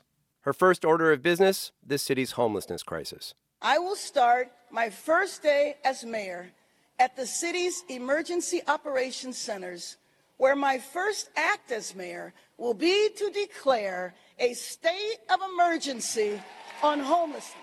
She'll also deal with a scandal ridden city council as she tries to push her agenda through. Benjamin Oreskes is a Metro reporter with the LA Times. Uh, Benjamin, so Mayor Bass wants to start with a state of emergency on homelessness. Who's on board and what will that do? Thanks for having me. The question of who's on board, she has is sort of answered by who was at her inauguration. Almost every member of the city council, save one, and we're going to talk about him in a minute, was there. And was excited to be there and excited to be working with her on uh, this issue. Uh, a state of emergency has a sort of political and practical dimension. The the practical one is that it it gives her a lot more power, flexibility, uh, and freedom to deploy resources, staff, and money in various different directions to address this crisis that voters, you know, indicated in any number of ways was the most important in the city. The, the political part of this is that it again tells people this is the most important thing on my plate, and it's all I'm going to be thinking about. So, conveying an urgency to Angelenos who are very angry about the state of their streets. And Benjamin, catch us up on the politics part of Los Angeles because there's a lot of dysfunction happening around the city council. And the last few days have been especially terrible. They are. The one member of the city council who didn't show up to her inauguration was Kevin De Leon. Kevin was caught on a tape that was recorded last year and he's on it with two members of the city council and a, a labor leader and they're, they're making crude racist remarks. It's in the context of redistricting. They're talking about that process but but he says and they all say some not so nice things about their colleagues some racist comments about one of their colleagues sons and two of the members sort of hid one resigned one just sort of stayed out of the way. He's now termed out. But but kevin has dug his heels in. Uh, he hasn't though showed up for city council meetings. He did though for the first time in months on friday what also then occurred is that he went to a holiday party, and protesters who have been dogging him for much longer since this tape came out got in his face and, he was fed up and, and, and, sort of attacked one of these protesters. It was a brawl of sorts. All of this takes place under the backdrop of a city where we have a member of the city council who was indicted. We have multiple former members who were indicted, and, and just a broader sense from Angelenos that the bodies of government in the city are not working for them. It's what propelled the candidacy of Karen Bass's opponent, Rick Caruso, uh, and, it, and it's also what a lot of the healing that Karen Bass has talked about needing to do. And so, how is the new mayor talking about how she'll try to heal some of those divides? Well, she is someone whose biography is about bringing people together. This is a, a community activist, starts after the civil unrest in 1992, starts a nonprofit called Community Coalition. Uh, she then joins the um, state assembly and then on to Congress. You know, she has been all about meeting with people. Uh, listening to their problems and trying again to bring people together. And I think you saw during her inauguration a real sense, a real relief even from other elected officials about her ascendance and, and, and a desire to work with her to get things done. That's Benjamin Oreskes from the LA Times. Benjamin, thanks. Thank you. Mobile homes have long been an affordable housing option, but big investment firms have been buying up the land they sit on, causing homeowners to worry about whether they'll be able to stay. From member station WBUR in Boston, Simon Rios reports on how corporate ownership is upending the lives of people in one park. Outside John Piazza's trailer, the 84 year old former harbor captain and amateur historian is sorting through his life's belongings. You want drills? I got a bunch for you to take home. Look at them. Keep them. There's three or four. Keep them. His son John Jr. is helping him pack and trying to persuade him to toss more stuff. They argue over a pile of boxes Piazza hopes a cousin will take. Listen, look at it. Joe's auntie, Joe. This yeah, Joe's auntie's been there three different times. No. If he doesn't take them, he doesn't want them. How do you know? Well, I don't know. If he wanted, he, he would have. He's in love with them. He okay, grabbed the yeah. two bikes. Yeah. Piazza has lived more than two decades at Lee's Trailer Park in Revere, a small working class city just north of Boston. Living in a mobile home was a good choice for him when rent control ended in Boston in the 90s. I said, let me look at it. And I fell in love with it. I said, wow, this is bigger than my apartment. And I bought it. 20000 Mobile home parks are home to 22 million people across the country but they've become a target for corporate investors, accounting for roughly a quarter of park sales, according to the firm Real Capital Analytics. Residents worry this means increased rents and the possibility of displacement, because even those who own their mobile homes don't usually own the land they sit on. Piazza was planning to spend the rest of his days at Lee's trailer park, but a year and a half ago, it was sold to an entity managed by a Boston investment firm, Helg Capital. They soon started evicting people to make way for a new housing development. Piazza recalls standing outside with his neighbors as one of them watched his house being destroyed. The person that runs the machine put the top jaw on top and the bottom jaw above the metal frame, and squish, and that whole wall came off.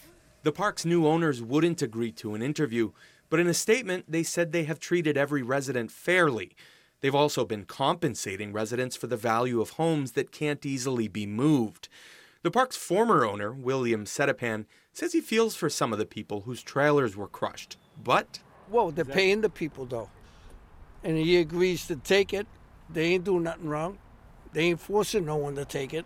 Setapan also says the new housing development planned would be a big improvement over the park, which he says has long been dogged by drugs and crime. The city should be glad that they got rid of the get rid of the park because it was nothing but a problem. Even though I was the owner. Mobile park advocates say parks like Lee's get into bad shape because park owners let it happen, and cities don't do enough to stop it. This looks like there was a, certainly a home here, and maybe over here where the dumpster is. Dumpster's not covered, minor things, but still violations. Drainage is a problem. So we have wetlands issues here too. You can see here it looks like a river or a brook. Boston University public health instructor Ethan Mascoop sits on the State Manufactured Homes Commission. He surveyed Lee's trailer park and spotted one health violation after another, even though people still live there. It looks like a remains of a war. There's stuff strewn about, there's people's some belongings. It's very, very sad. Mascoop says he wants to know where the city is with so many apparent health violations.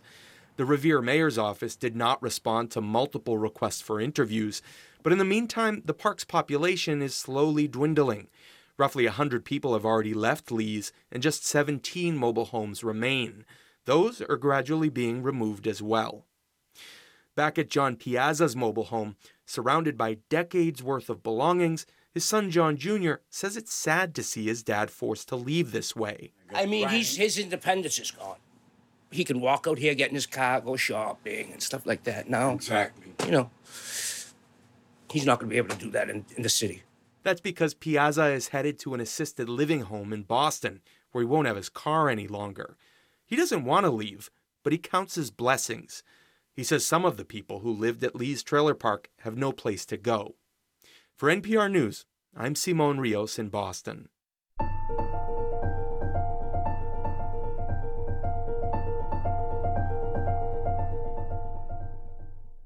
NASA's Orion spacecraft is back on Earth after a 25 day mission around the moon. It's a critical test for the agency's newest Artemis lunar program, which plans to send astronauts on a similar trip. From member station WMFE, Brendan Byrne reports. When the Orion capsule hit Earth's atmosphere, it was traveling around 25,000 miles per hour. By the time it splashed down in the Pacific Ocean under a canopy of parachutes, the gumdrop shaped capsule slowed to just 20 miles per hour. From Tranquility Base to Taurus Littrow to the tranquil waters of the Pacific, the latest chapter of NASA's journey to the moon comes to a close. It was the end of Orion's journey that took it nearly 270,000 miles from Earth. The $4 billion mission, dubbed Artemis 1, comes after years of development and delays for NASA's next chapter in human lunar exploration.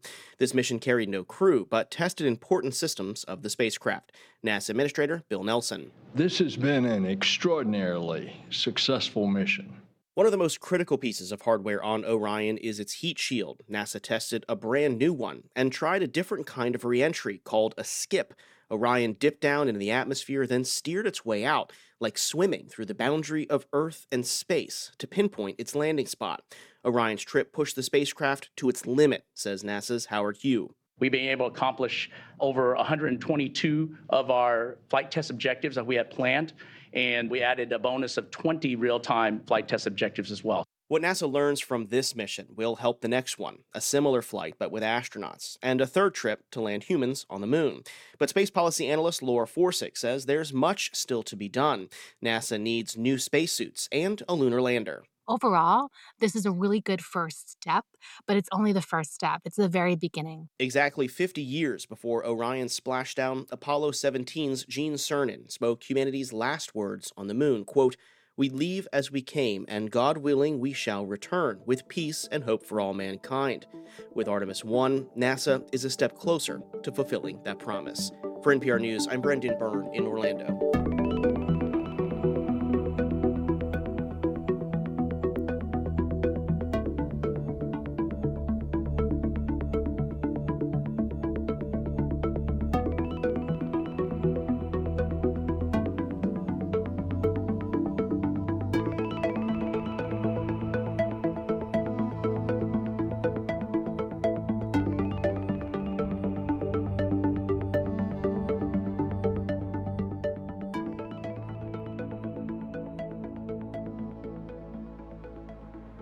This is NPR News. This is 90.9 WBUR. I'm Rupa Shenoy. Coming up on Morning Edition, the Federal Reserve and European Central Bank are both planning interest rate hikes this week. And a local holiday contest challenges architects to use gingerbread to depict a version of Boston that's ready for the impacts of climate change. It's 819. Turn your old vehicle into new news. Support the programs you love by donating your car or boat to WBUR. Details at wbur.org/cars. We're funded by you, our listeners, and by Lauren Holleran with Gibson Sotheby's International Realty in Cambridge, real estate brokerage that is grounded in data and committed to thoughtful design. LaurenHolleran.com. And Woods Hole Oceanographic Institution, understanding that now more than ever we need the ocean and the ocean needs us. Start the new year by joining a team dedicated to advancing ocean science and technology for the global good. Explore exciting career opportunities in many fields at who.edu/team. I'm Deepa Fernandes. For grandparents raising their grandchildren, it takes creativity and love to persevere to feed their families. That big four letter word, love, is what keeps pushing me. Yeah, the same thing. It's, it's love, it's that commitment. Two grandparents share their challenges with food insecurity next time on Here and Now. Today at noon on 90.9 WBUR, Boston's NPR news station. Cloudy skies gradually clear today while temperatures rise only to a high near 34. Tonight it stays mostly clear and falls to a low around 24. Tomorrow sunny with a high near 37. Right now it's 25 degrees in Boston at 821. Support for NPR comes from this station and from BritBox for lovers of British TV, offering a varied selection of British mysteries, dramas, comedies, and other programming. Gift subscriptions available at britbox.com/gifting. And from Fisher Investments. Fisher Investments' team of specialists offer guidance on investing, retirement income, and Social Security. FisherInvestments.com. Investments in securities involve the risk of loss. And from Ooma, a cloud based phone service for any size business with an automated virtual receptionist, video meetings, and other features to connect to customers and coworkers anywhere at ooma.com/npr. This is Morning Edition from NPR News. I'm Martinez in Los Angeles, California. And I'm Rob Schmitz in Washington, D.C. The prisoner swap between Russian arms dealer Victor Bout for American basketball player Brittney Griner came as a disappointment to many on the African continent. The so called Merchant of Death helped fuel several bloody conflicts by selling arms and munitions to oppressive regimes and rebel forces there. Joining me now is Massa Washington, a Liberian journalist who covered the Liberian Civil War in the 1990s. She was threatened for criticizing the government and eventually sought asylum in the United States. Massa, welcome. Good morning. Thank you. Massa, Victor Bout sold weapons to regimes throughout the world and throughout Africa. What was his role in your home country of Liberia during its civil wars in the 90s and early 2000s? Well, in Liberia, during the early um, years of our civil war, he was known for being uh, the major arms dealer to the NPFL rebels of Mr. Charles Taylor, who is now incarcerated in the British prison. And of course, Charles Taylor was the Liberian warlord who then became turned president. Exactly, and was yes. became a, a, notorious war criminal. So Mr. Bout was his was his business partner and also arms supplier and arms dealer that fueled the Liberian Civil War in Liberia. And uh, as as a result of that war, Liberia has an estimated 250,000 to 300,000 people that died in the Liberian Civil War, and more than 20,000 child soldiers were forcibly conscripted and turned into killing machines. Most of them were killed, and the, the vast majority of them are now what um, street, street children, uh, they're men and women now, but what we call Zogos. So they are now the outcasts of society. So Mr. Victor Bout's role in the civil war in Liberia has left devastating uh, impact for the people of Liberia, including myself. So we are worried and we are concerned now that he's been released. And our concern is that Liberia is a porous country in terms of governance. There's been no accountability for, for war crimes that took place in Liberia. And most of the warlords and rebel generals who, fought the war are in Liberia. They are in position of trust. They've rebranded themselves. They are in position of trust. Some of them are in the legislature and the Senate. Some of them are in mainstream government. Some of them are now businessmen. They are millionaires. So we are worried because former colleagues and partners of Mr. Victor Bout are in Liberia. They run in Liberia. You know, they have political power. They have the economic strength. So we are worried what this portends for Liberia. Is he going to come back to Liberia? Is Mr. Victor Bout going to rekindle his relationships with his former or, or war partners who are now the people who are running Liberia? This is very worrisome for us. For uh, we worry what it portends for the security, safety, and stability of Liberia that is still struggling with the after effect of the civil war. Massa, was Bout's role in these conflicts that you're talking about in the past well known at the time that they were happening? No, at the time, the people of Liberia really didn't know. Um, don't forget, the war was going on, the war was vicious. We had, by, by the first year of the war, we had more than 1 million people who have fled externally into refugee camps in the sub region.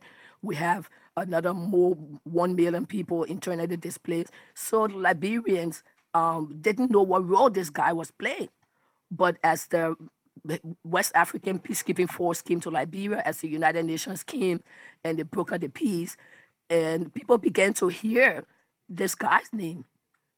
And I work. I also serve on the Truth Commission. Besides being a journalist, I serve on the Truth Commission, and we investigated what happened in, in Liberia, and his name came up. As a matter of fact, Mr. Victor Bout is listed in the report of the Truth and Reconciliation Commission for further investigation in his role that he's played. He's named in our report.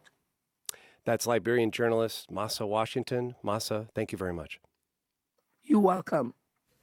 The prisoner exchange of Victor Bout for Brittney Griner is an encouraging sign for families of other Americans imprisoned in Russia.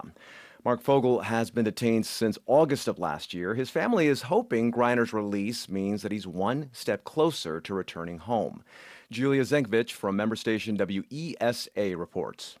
For much of his career, Fogel taught the children of ambassadors and diplomats at international schools across the globe. In August 2021, he was headed to Russia to start his 10th and final year of teaching at the Anglo American School of Moscow, but he never made it to the school.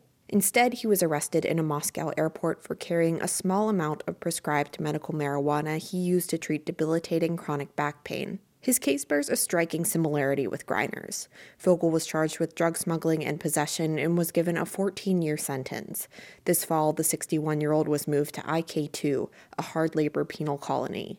Lisa Hyland, Fogel's sister, says she's happy Griner is home.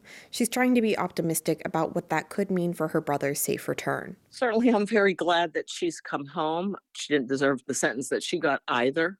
It's somewhat hopeful in that it, you know, obviously there are still negotiations going on. But of course, we want Mark to be the one on that plane. Hyland and her family are working with members of Congress to have Fogel declared wrongfully detained.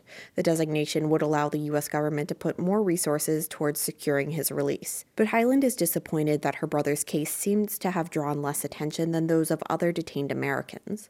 When President Joe Biden announced Griner's release, he mentioned Paul Whelan, a former U.S. Marine detained on espionage charges, but not Fogel. One thing that's been discouraging is we haven't heard Mark's name, you know, at the press conferences. And I'd like to hear President Biden mention Mark's name too. Pennsylvania Senator Bob Casey, Democratic Congressman Conor Lamb, and Republican Congressman Guy Reschenthaler have all urged the Biden administration to prioritize Fogel's return.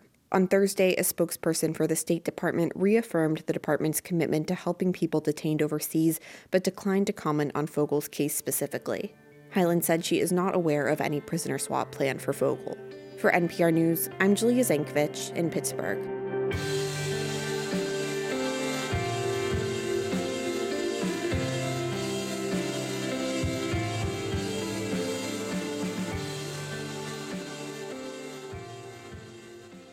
This is NPR News. This is 90.9 WBUR. I'm Rupa Shenoy. Today at WBUR.org, check out our 22 for 22. It's a look at 22 of some of our favorite stories this year. It includes everything from the moms letting out primal screams at Charlestown High School to how the city of Chelsea is tackling urban heat islands one block at a time. Check it out by visiting WBUR.org. It's 829.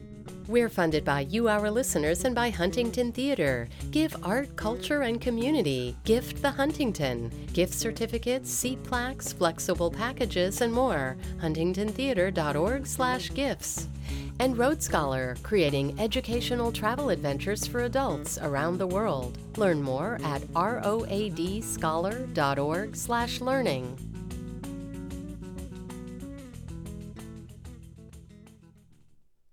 Live from NPR News in Washington, I'm Dave Mattingly. A former Libyan intelligence officer suspected of making the bomb that brought down Pan Am Flight 103 over Lockerbie, Scotland, is expected to appear in court in Washington.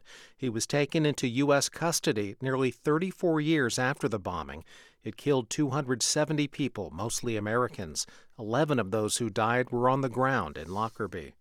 Foreign ministers with the European Union are considering additional sanctions on Iran following Tehran's second execution of an anti government protester. As Teri Schultz reports from Brussels, these latest penalties are expected to address Iran's public executions as well as its sale of drones to Russia.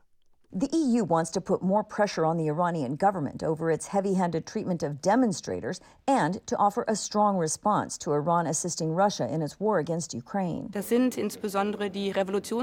German Foreign Minister Annalena Baerbock says more members of Iran's Revolutionary Guard will be targeted over the drone sales after its chief was blacklisted last month. Individuals who try to intimidate and punish demonstrators with what Baerbock calls a violently coerced videos will also be targeted. EU Foreign Policy Chief Josep Borrell says he spoke with the Iranian foreign minister, who continues to deny his government has supplied drones to Moscow. For NPR News, I'm Teri Schultz in Brussels. This is NPR News. From WBUR in Boston, I'm Rupa Shenoy. After years of planning, the T's new Green Line extension into Medford and Somerville is up and running this morning. The first trains began running before 5 this morning. Ben Vig was at the opening well before dawn. This project's been in development longer than I've been alive. And, you know, I see it whenever I took the train in, and it's really cool to just see it finally in operation. And now, now that this is done, there's so much more that we can do. Lauren Carter came from Maine to see the first trains leave the station. There's nothing to do at home. I'm gonna come and I'm gonna see this really cool thing, and I'm like really into like transit and all of that, and like I'd like to get into advocacy someday. So coming to these events is just really important to me. The $2 billion project added five stations to the Green Line. Today, the Boston City Council will explore the idea of expanding voting rights to immigrants who aren't U.S. citizens. The council says there are about 40,000 immigrants living here with legal status. Councilors will debate whether those residents should be able to vote in city elections. More than a dozen locations across the country allow non citizens to vote. The city of Cambridge is hosting a COVID vaccination clinic this week with an incentive. Anyone who lives or works in Cambridge will get a $75 debit card when they get any dose or booster of the vaccine. The clinic will run Thursday from 4 to 8 p.m. at the Cambridge Side Mall. Walk in availability is limited, so people are encouraged to pre register. It's 833. We're funded by you, our listeners, and by Lake Champlain Chocolates celebrating the season with organic fair trade chocolates at local specialty food stores and at lakechamplainchocolates.com. The Bruins beat the Golden Knights 3 to 1 last night in Las Vegas. Boston has now won 12 of its last 15 games. The B's return home tomorrow to face the New York Islanders. In women's hockey, the Boston Pride beat the Buffalo Beauts 7 to 5 yesterday. Boston captain Jillian Dempsey had 3 goals and 3 assists in the win. The Patriots are in Arizona tonight to play the Cardinals. The Celtics are in Los Angeles to take on the Clippers. Overcast skies slowly clear this morning, and it'll be cold, rising only to the low 30s today. Tonight, mid and upper 20s, and still clear. Sunny tomorrow and in the upper 30s. Right now, it's 25 degrees in Boston at 834. Support for NPR comes from this station and from Dataiku, a platform for everyday AI to help organizations make AI part of their daily business, designed to elevate people, teams, and companies. D-A-T-A-I-K-U.com. And from Little Passports, designed to help children discover the world with hands-on activity kits delivered monthly for ages 3 and up. Learn more at littlepassports.com/npr. And from the Annie E. Casey Foundation. It's Morning Edition from NPR News. I'm Rob Schmitz in Washington, D.C. And I'm A. Martinez in Los Angeles, California. The Fed and the European Central Bank are considering raising interest rates again as soon as this week in their battle against inflation. Here to talk about what this means to American consumers, we turn to David Wessel. He's the director of the Hutchins Center at the Brookings Institution. David, so let's start off with inflation here. Um, how likely is it that a slow and steady approach wins this race? Well, look, progress against inflation is very slow. We'd get some more data tomorrow, the consumer price index for November, and it'll probably show that some of the supply chain pressures that have been driving up prices are beginning to abate. I mean, like prices of apparel and used cars have been coming down, gasoline prices have fallen as well. Now, the CPI report for October was encouraging, but then last week we got discouraging news on wholesale prices. Overall, the problem is that prices are still climbing much faster than the Fed's 2% goal. Even if you exclude volatile food and energy prices, which is a way to gauge the underlying pace of inflation, consumer prices rose more than 6% over the past year. In short, inflation just isn't coming down fast enough to get the Fed to relax. All right, so then what is the Fed going to try and do about this? Well, it's going to keep raising interest rates. Interest rates started the year at zero, which is extraordinary. The Fed has raised them unusually fast by 3.75 percentage points so far, and it's signaled that it's going to raise them another half percentage point when their meeting concludes on Wednesday. From Jay Powell on down, Fed officials have said we're going to keep raising rates until we're sure we've beaten inflation back into the ground. How much more are they going to go up? Well, that really depends on the economy, but there's now a good chance that the Fed will push short term interest rates above 5% next year and hold them there for a while until it's convinced that inflation is gone. All right, above 5%. So, how are these interest rates hikes then affecting the U.S. economy? Look, the Fed is trying to slow the increase in demand, the amount we buy, the amount businesses spend so that they match the available supply in the economy and relieve the upward pressure on prices. That's the strategy. So far, the pace of economic growth is slowing. The most immediate impact has been on the housing market. Rates on 30 year mortgages have risen from 3% at the beginning of the year to well above 6%. But the job market has been surprisingly strong. Even though the number of vacant jobs has fallen, unemployment remains low. And Fed Chair Jay Powell keeps saying that wages are rising faster than consistent with his 2% inflation goal. So they're going to keep raising interest rates. And the more they raise rates, the greater the chances of a recession next year, which some, but not all, forecasters are now anticipating. Yeah, and rising inflation is not just a, United States problem, it's, it's a global one too. So, how do things here in the U.S., David, compare to the rest of the world? So, inflation is rising everywhere around the world, or it's above target. And that tells you that there's some common forces at work here. The disruption of supply chains due to COVID 19, which, among other things, keeps shutting Chinese factories. And of course, the surge in food and energy prices that have been triggered by Russia's invasion of Ukraine. I mean, inflation is high everywhere, even in Japan, which has been wrestling with deflation for years. But in Europe, inflation is much worse than the United States. Prices there are up more than 10% in the past year alone. And that's largely driven by natural gas prices. And so while the Fed is raising rates to slow an economy that it thinks is growing too fast, the European Central Bank has a much harder job. It's dealing with above target inflation, raising interest rates to fight inflation, an economy that is growing very slowly and where the unemployment rate is double the rate in the United States. That's David Wessel of the Brookings Institution. David, thanks. You're welcome. I'm Rupa Shenoy in Boston. Another holiday tradition is underway the annual gingerbread competition, sponsored by the Boston Society for Architecture. Each year, architects, along with folks not trained in design, build edible structures based on a common theme. This year's theme is a little different than years past. It's Climate Ready Boston. WBUR environmental correspondent Barbara Moran gives us a taste of the entries. What happens when you give a lot of sugar to a bunch of architects and tell them to solve climate change? Well, you get everything from a gingerbread brownstone perched on chocolate stilts to a frosted duck boat rescuing Boston landmarks on its roof. We have everything from like silly, silly creative ones such as the duck boat over there with city landmarks kind of toppling off it to more more realistic ones Maya Urslev is the gallery manager at the Boston Society for Architecture and running this exhibition. It's been great to see how many different iterations of solar panels. There's been lots of creativity there. Chocolate solar panels, pretzel solar panels, even some made of cereal. One multifamily solar panel gingerbread house has a wall cut away so you can see the holiday scene inside. They have a section view of one of the triple deckers with a happy family celebrating Hanukkah on one floor and Christmas on another. Perfect. Yeah, I love that touch. The Boston Society for Architecture, or BSA, has run the contest slash fundraiser for 11 years. This is the first time they've had a climate theme. The BSA has been particularly focused in the last few years really around climate inequity as the two kind of big systemic problems that architects need to face. Andrea Love is president of the BSA there are a lot of strategies, particularly around resiliency and climate change, that buildings, whether they're gingerbreads or actual buildings, have to kind of deal with it, those challenges. And so I think that the structures are highlighting the strategies that we have and approaches that we have. The gingerbreads do hit all the climate ready talking points, like bike friendly roads, green roofs, and living shorelines. There's even a park with marsh grass made of shredded wheat.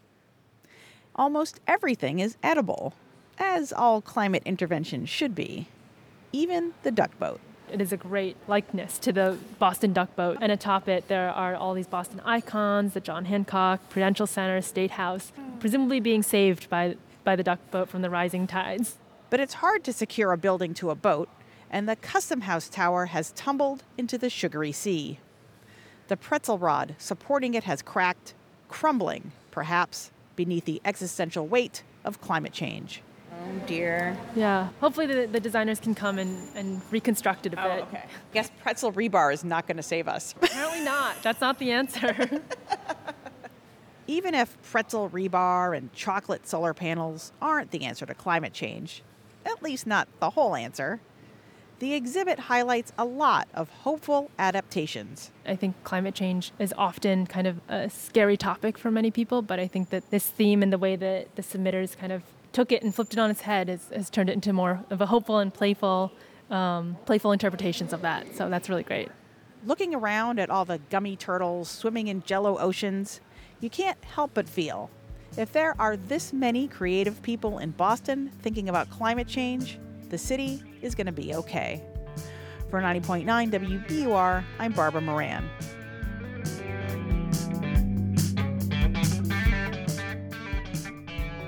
You can see photos of the gingerbread creations online at WBUR.org. Coming up on Morning Edition, two former members of Twitter's Trust and Safety Council speak out about the impact of Elon Musk's leadership. In your forecast, overcast skies should clear by later this morning, while temperatures rise to the low 30s. Clear tonight in the upper 20s. Tomorrow, sunny in the upper 30s. Right now, it's 26 degrees in Boston. Tonight at WBUR's City Space, a conversation with New York Times reporter Jessica Gross. She's investigating what she calls the unsustainability of American motherhood. And that, she says, is because of high expectations put on mothers. Join us in person or virtually tonight at 6:30. Get tickets at wbur.org/events. It's 843. We're funded by you, our listeners, and by Boston Ballet's The Nutcracker. Beloved characters return to delight all ages this holiday season on stage through December 31st. Tickets at bostonballet.org. Now, in business news, Marlborough based Boston Scientific plans to buy a majority stake in the Chinese medical company Acotec. The $523 million offer would give Boston Scientific a 65% ownership in the company. Boston Scientific says it'll help strengthen its presence in China.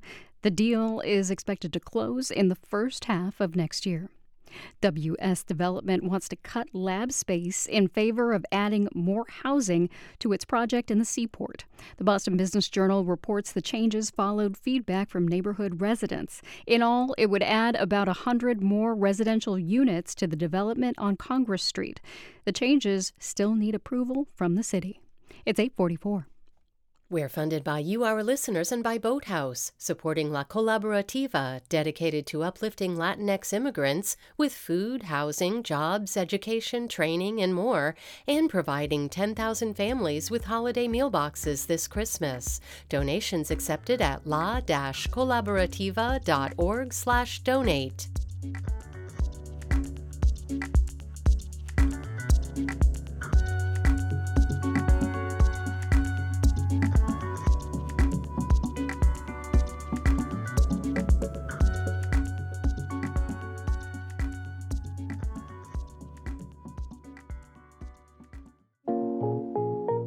warmer planet means more wildfires, but fighting those fires can burn just as much money as the fires themselves. When I was a firefighter, I used to think that was the coolest thing. Now all I see is dollar bills flinging out of the bottom of the airplane. I'm Kai Ryssdal funding the fight against fires next time on Marketplace. Tonight at 6:30 on 90.9 WBUR, Boston's NPR news station.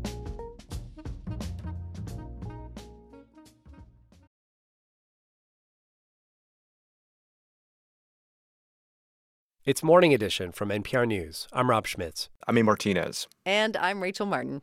The turmoil continues at Twitter after billionaire Elon Musk acquired the social media company. Three members of Twitter's Trust and Safety Council resigned last week, saying that Musk has undermined the platform's ability to protect its users. In a resignation letter, the former council members say Musk is embracing automated content moderation that is relying more on algorithms rather than humans to shield users from hate speech and other threats. Two of those former council members are with me now Eirliani Abdulrahman and Anne Collier. Thanks to you both for being here. Pleasure. Good to be here. May I start with you, Eirliani? Can you explain what the Trust and Safety Council does? Yeah, we are a body that was invited um, by Twitter to join and make sure that the conversations that's fostered on the platform is healthy. Why did you not see this council as being an effective way to moderate content on Twitter? I think for me, it was really just watching um, the whole negotiation process take place when Elon Musk was negotiating the purchase.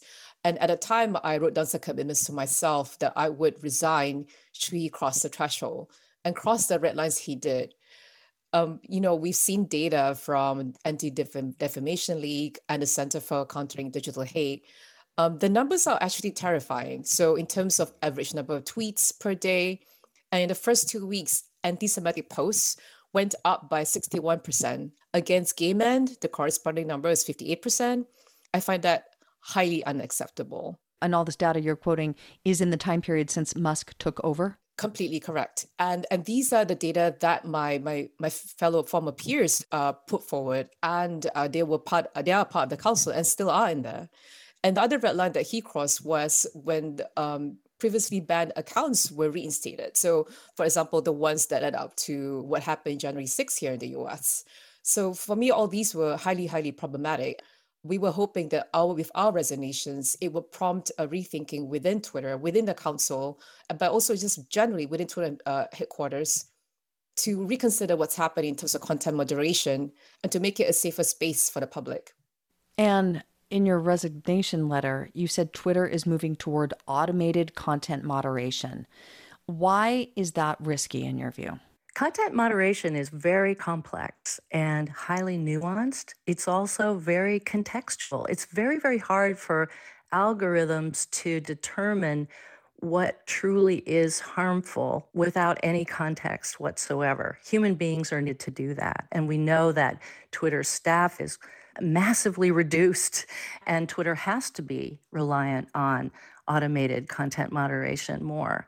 So, and that's a that's um, an announcement directly from Twitter itself. I mean, do you believe he intends to disband the Trust and Safety Council and replace it with something else? His own appointees? We don't know, but it's quite possible because if he didn't form us, then perhaps he wants to be the one to form a new group.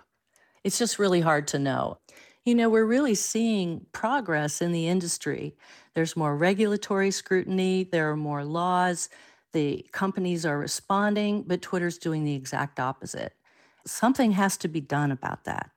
Anne Collier and Eirliani Abdul Rahman, former members of Twitter's Trust and Safety Council. Thanks so much for your time. Thank you. Thanks for having us.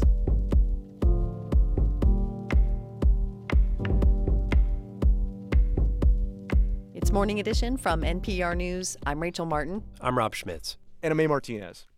This is 90.9 WBUR. I'm, I'm Rupa Shenoy. Coming up, the Marketplace Morning Report marks 75 years since the invention of something small that's considered the most manufactured item in human history.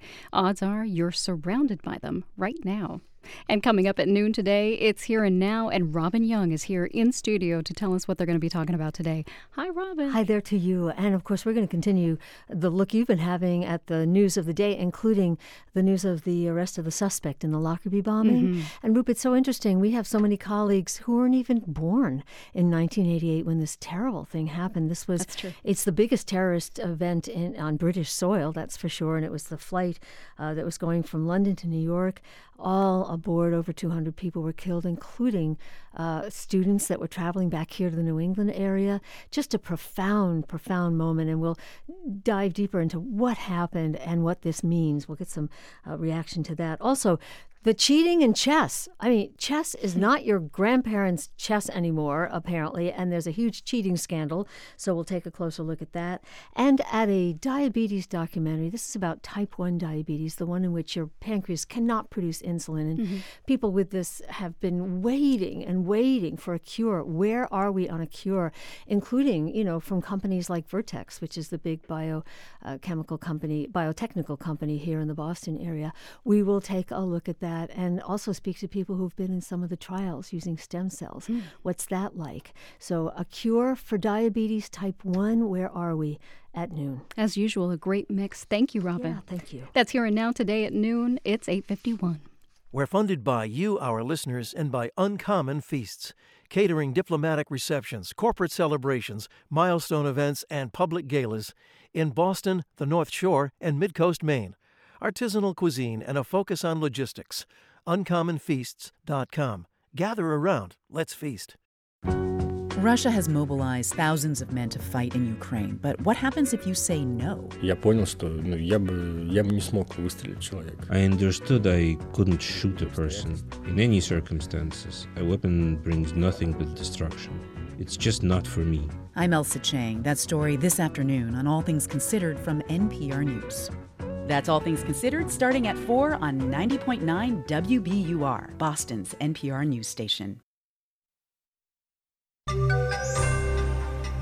The future began 75 years ago this week with the invention of something small that's considered the most manufactured item in human history.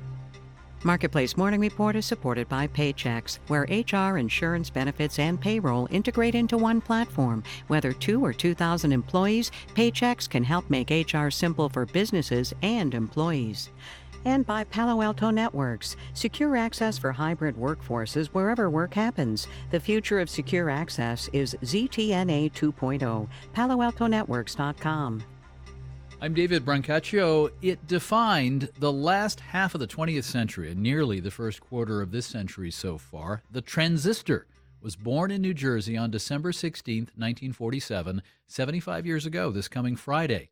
This week, I'm exploring the ecosystems of innovation that brought us the device that changed everything. For proof, let's start in my kitchen. Looky here, something with an on off switch that does not contain transistors. A hand pump espresso maker from the late 70s versus everything else. Getting Marketplace Morning Report from Amazon Music. Continuing the latest episode, what China's The smart speaker has transistors in the billions. They're part of the oven, microwave, fridge, a clock with outside temperature, even the darn toaster and car keys. This transistor infestation and our electronic and information world owes a debt to a team of physicists that faced grinding years of false starts to get the first transistor to work 75 years ago this week. This circuit was actually spoken over, and by switching the device in and out, a distinct gain in speech level could be heard and seen on the scope presentation, with no noticeable change in quality. That is physicist Walter Brattain in a vintage industrial film reading his original notes aloud about the demonstration he did with his lab partner John Bardeen to show their bosses. It was a contraption using a shard of rock, germanium, an element that's not an electrical conductor like copper or an insulator like rubber, but in between. Ready for the word? It is a semiconductor. It has enabled this uh, global civilization that we are experiencing. Michael Riordan is a physicist and science historian and co author with Lillian Hoddeson of Crystal Fire, the invention of the transistor and the birth of the information age.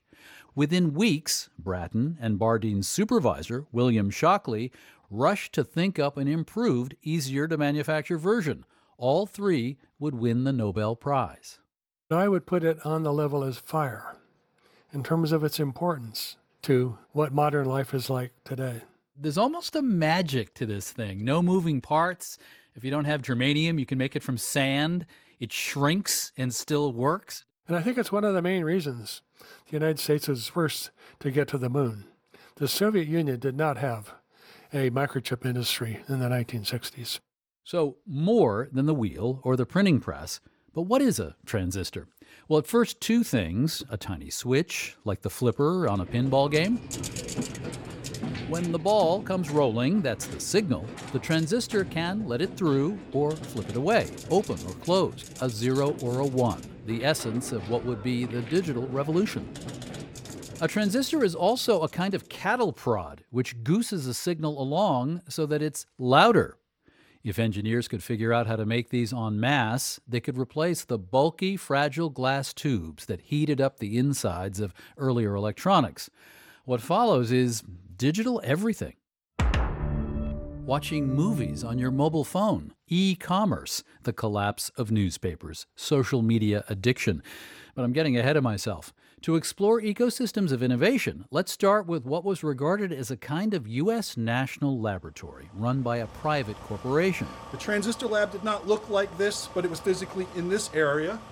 It happens through a door to what is now a laboratory clean room in Section 1E of this research campus in New Jersey. So here it is, just feet from the spot where they got the first transistor to work. Here, let me just uh, absorb the vibe.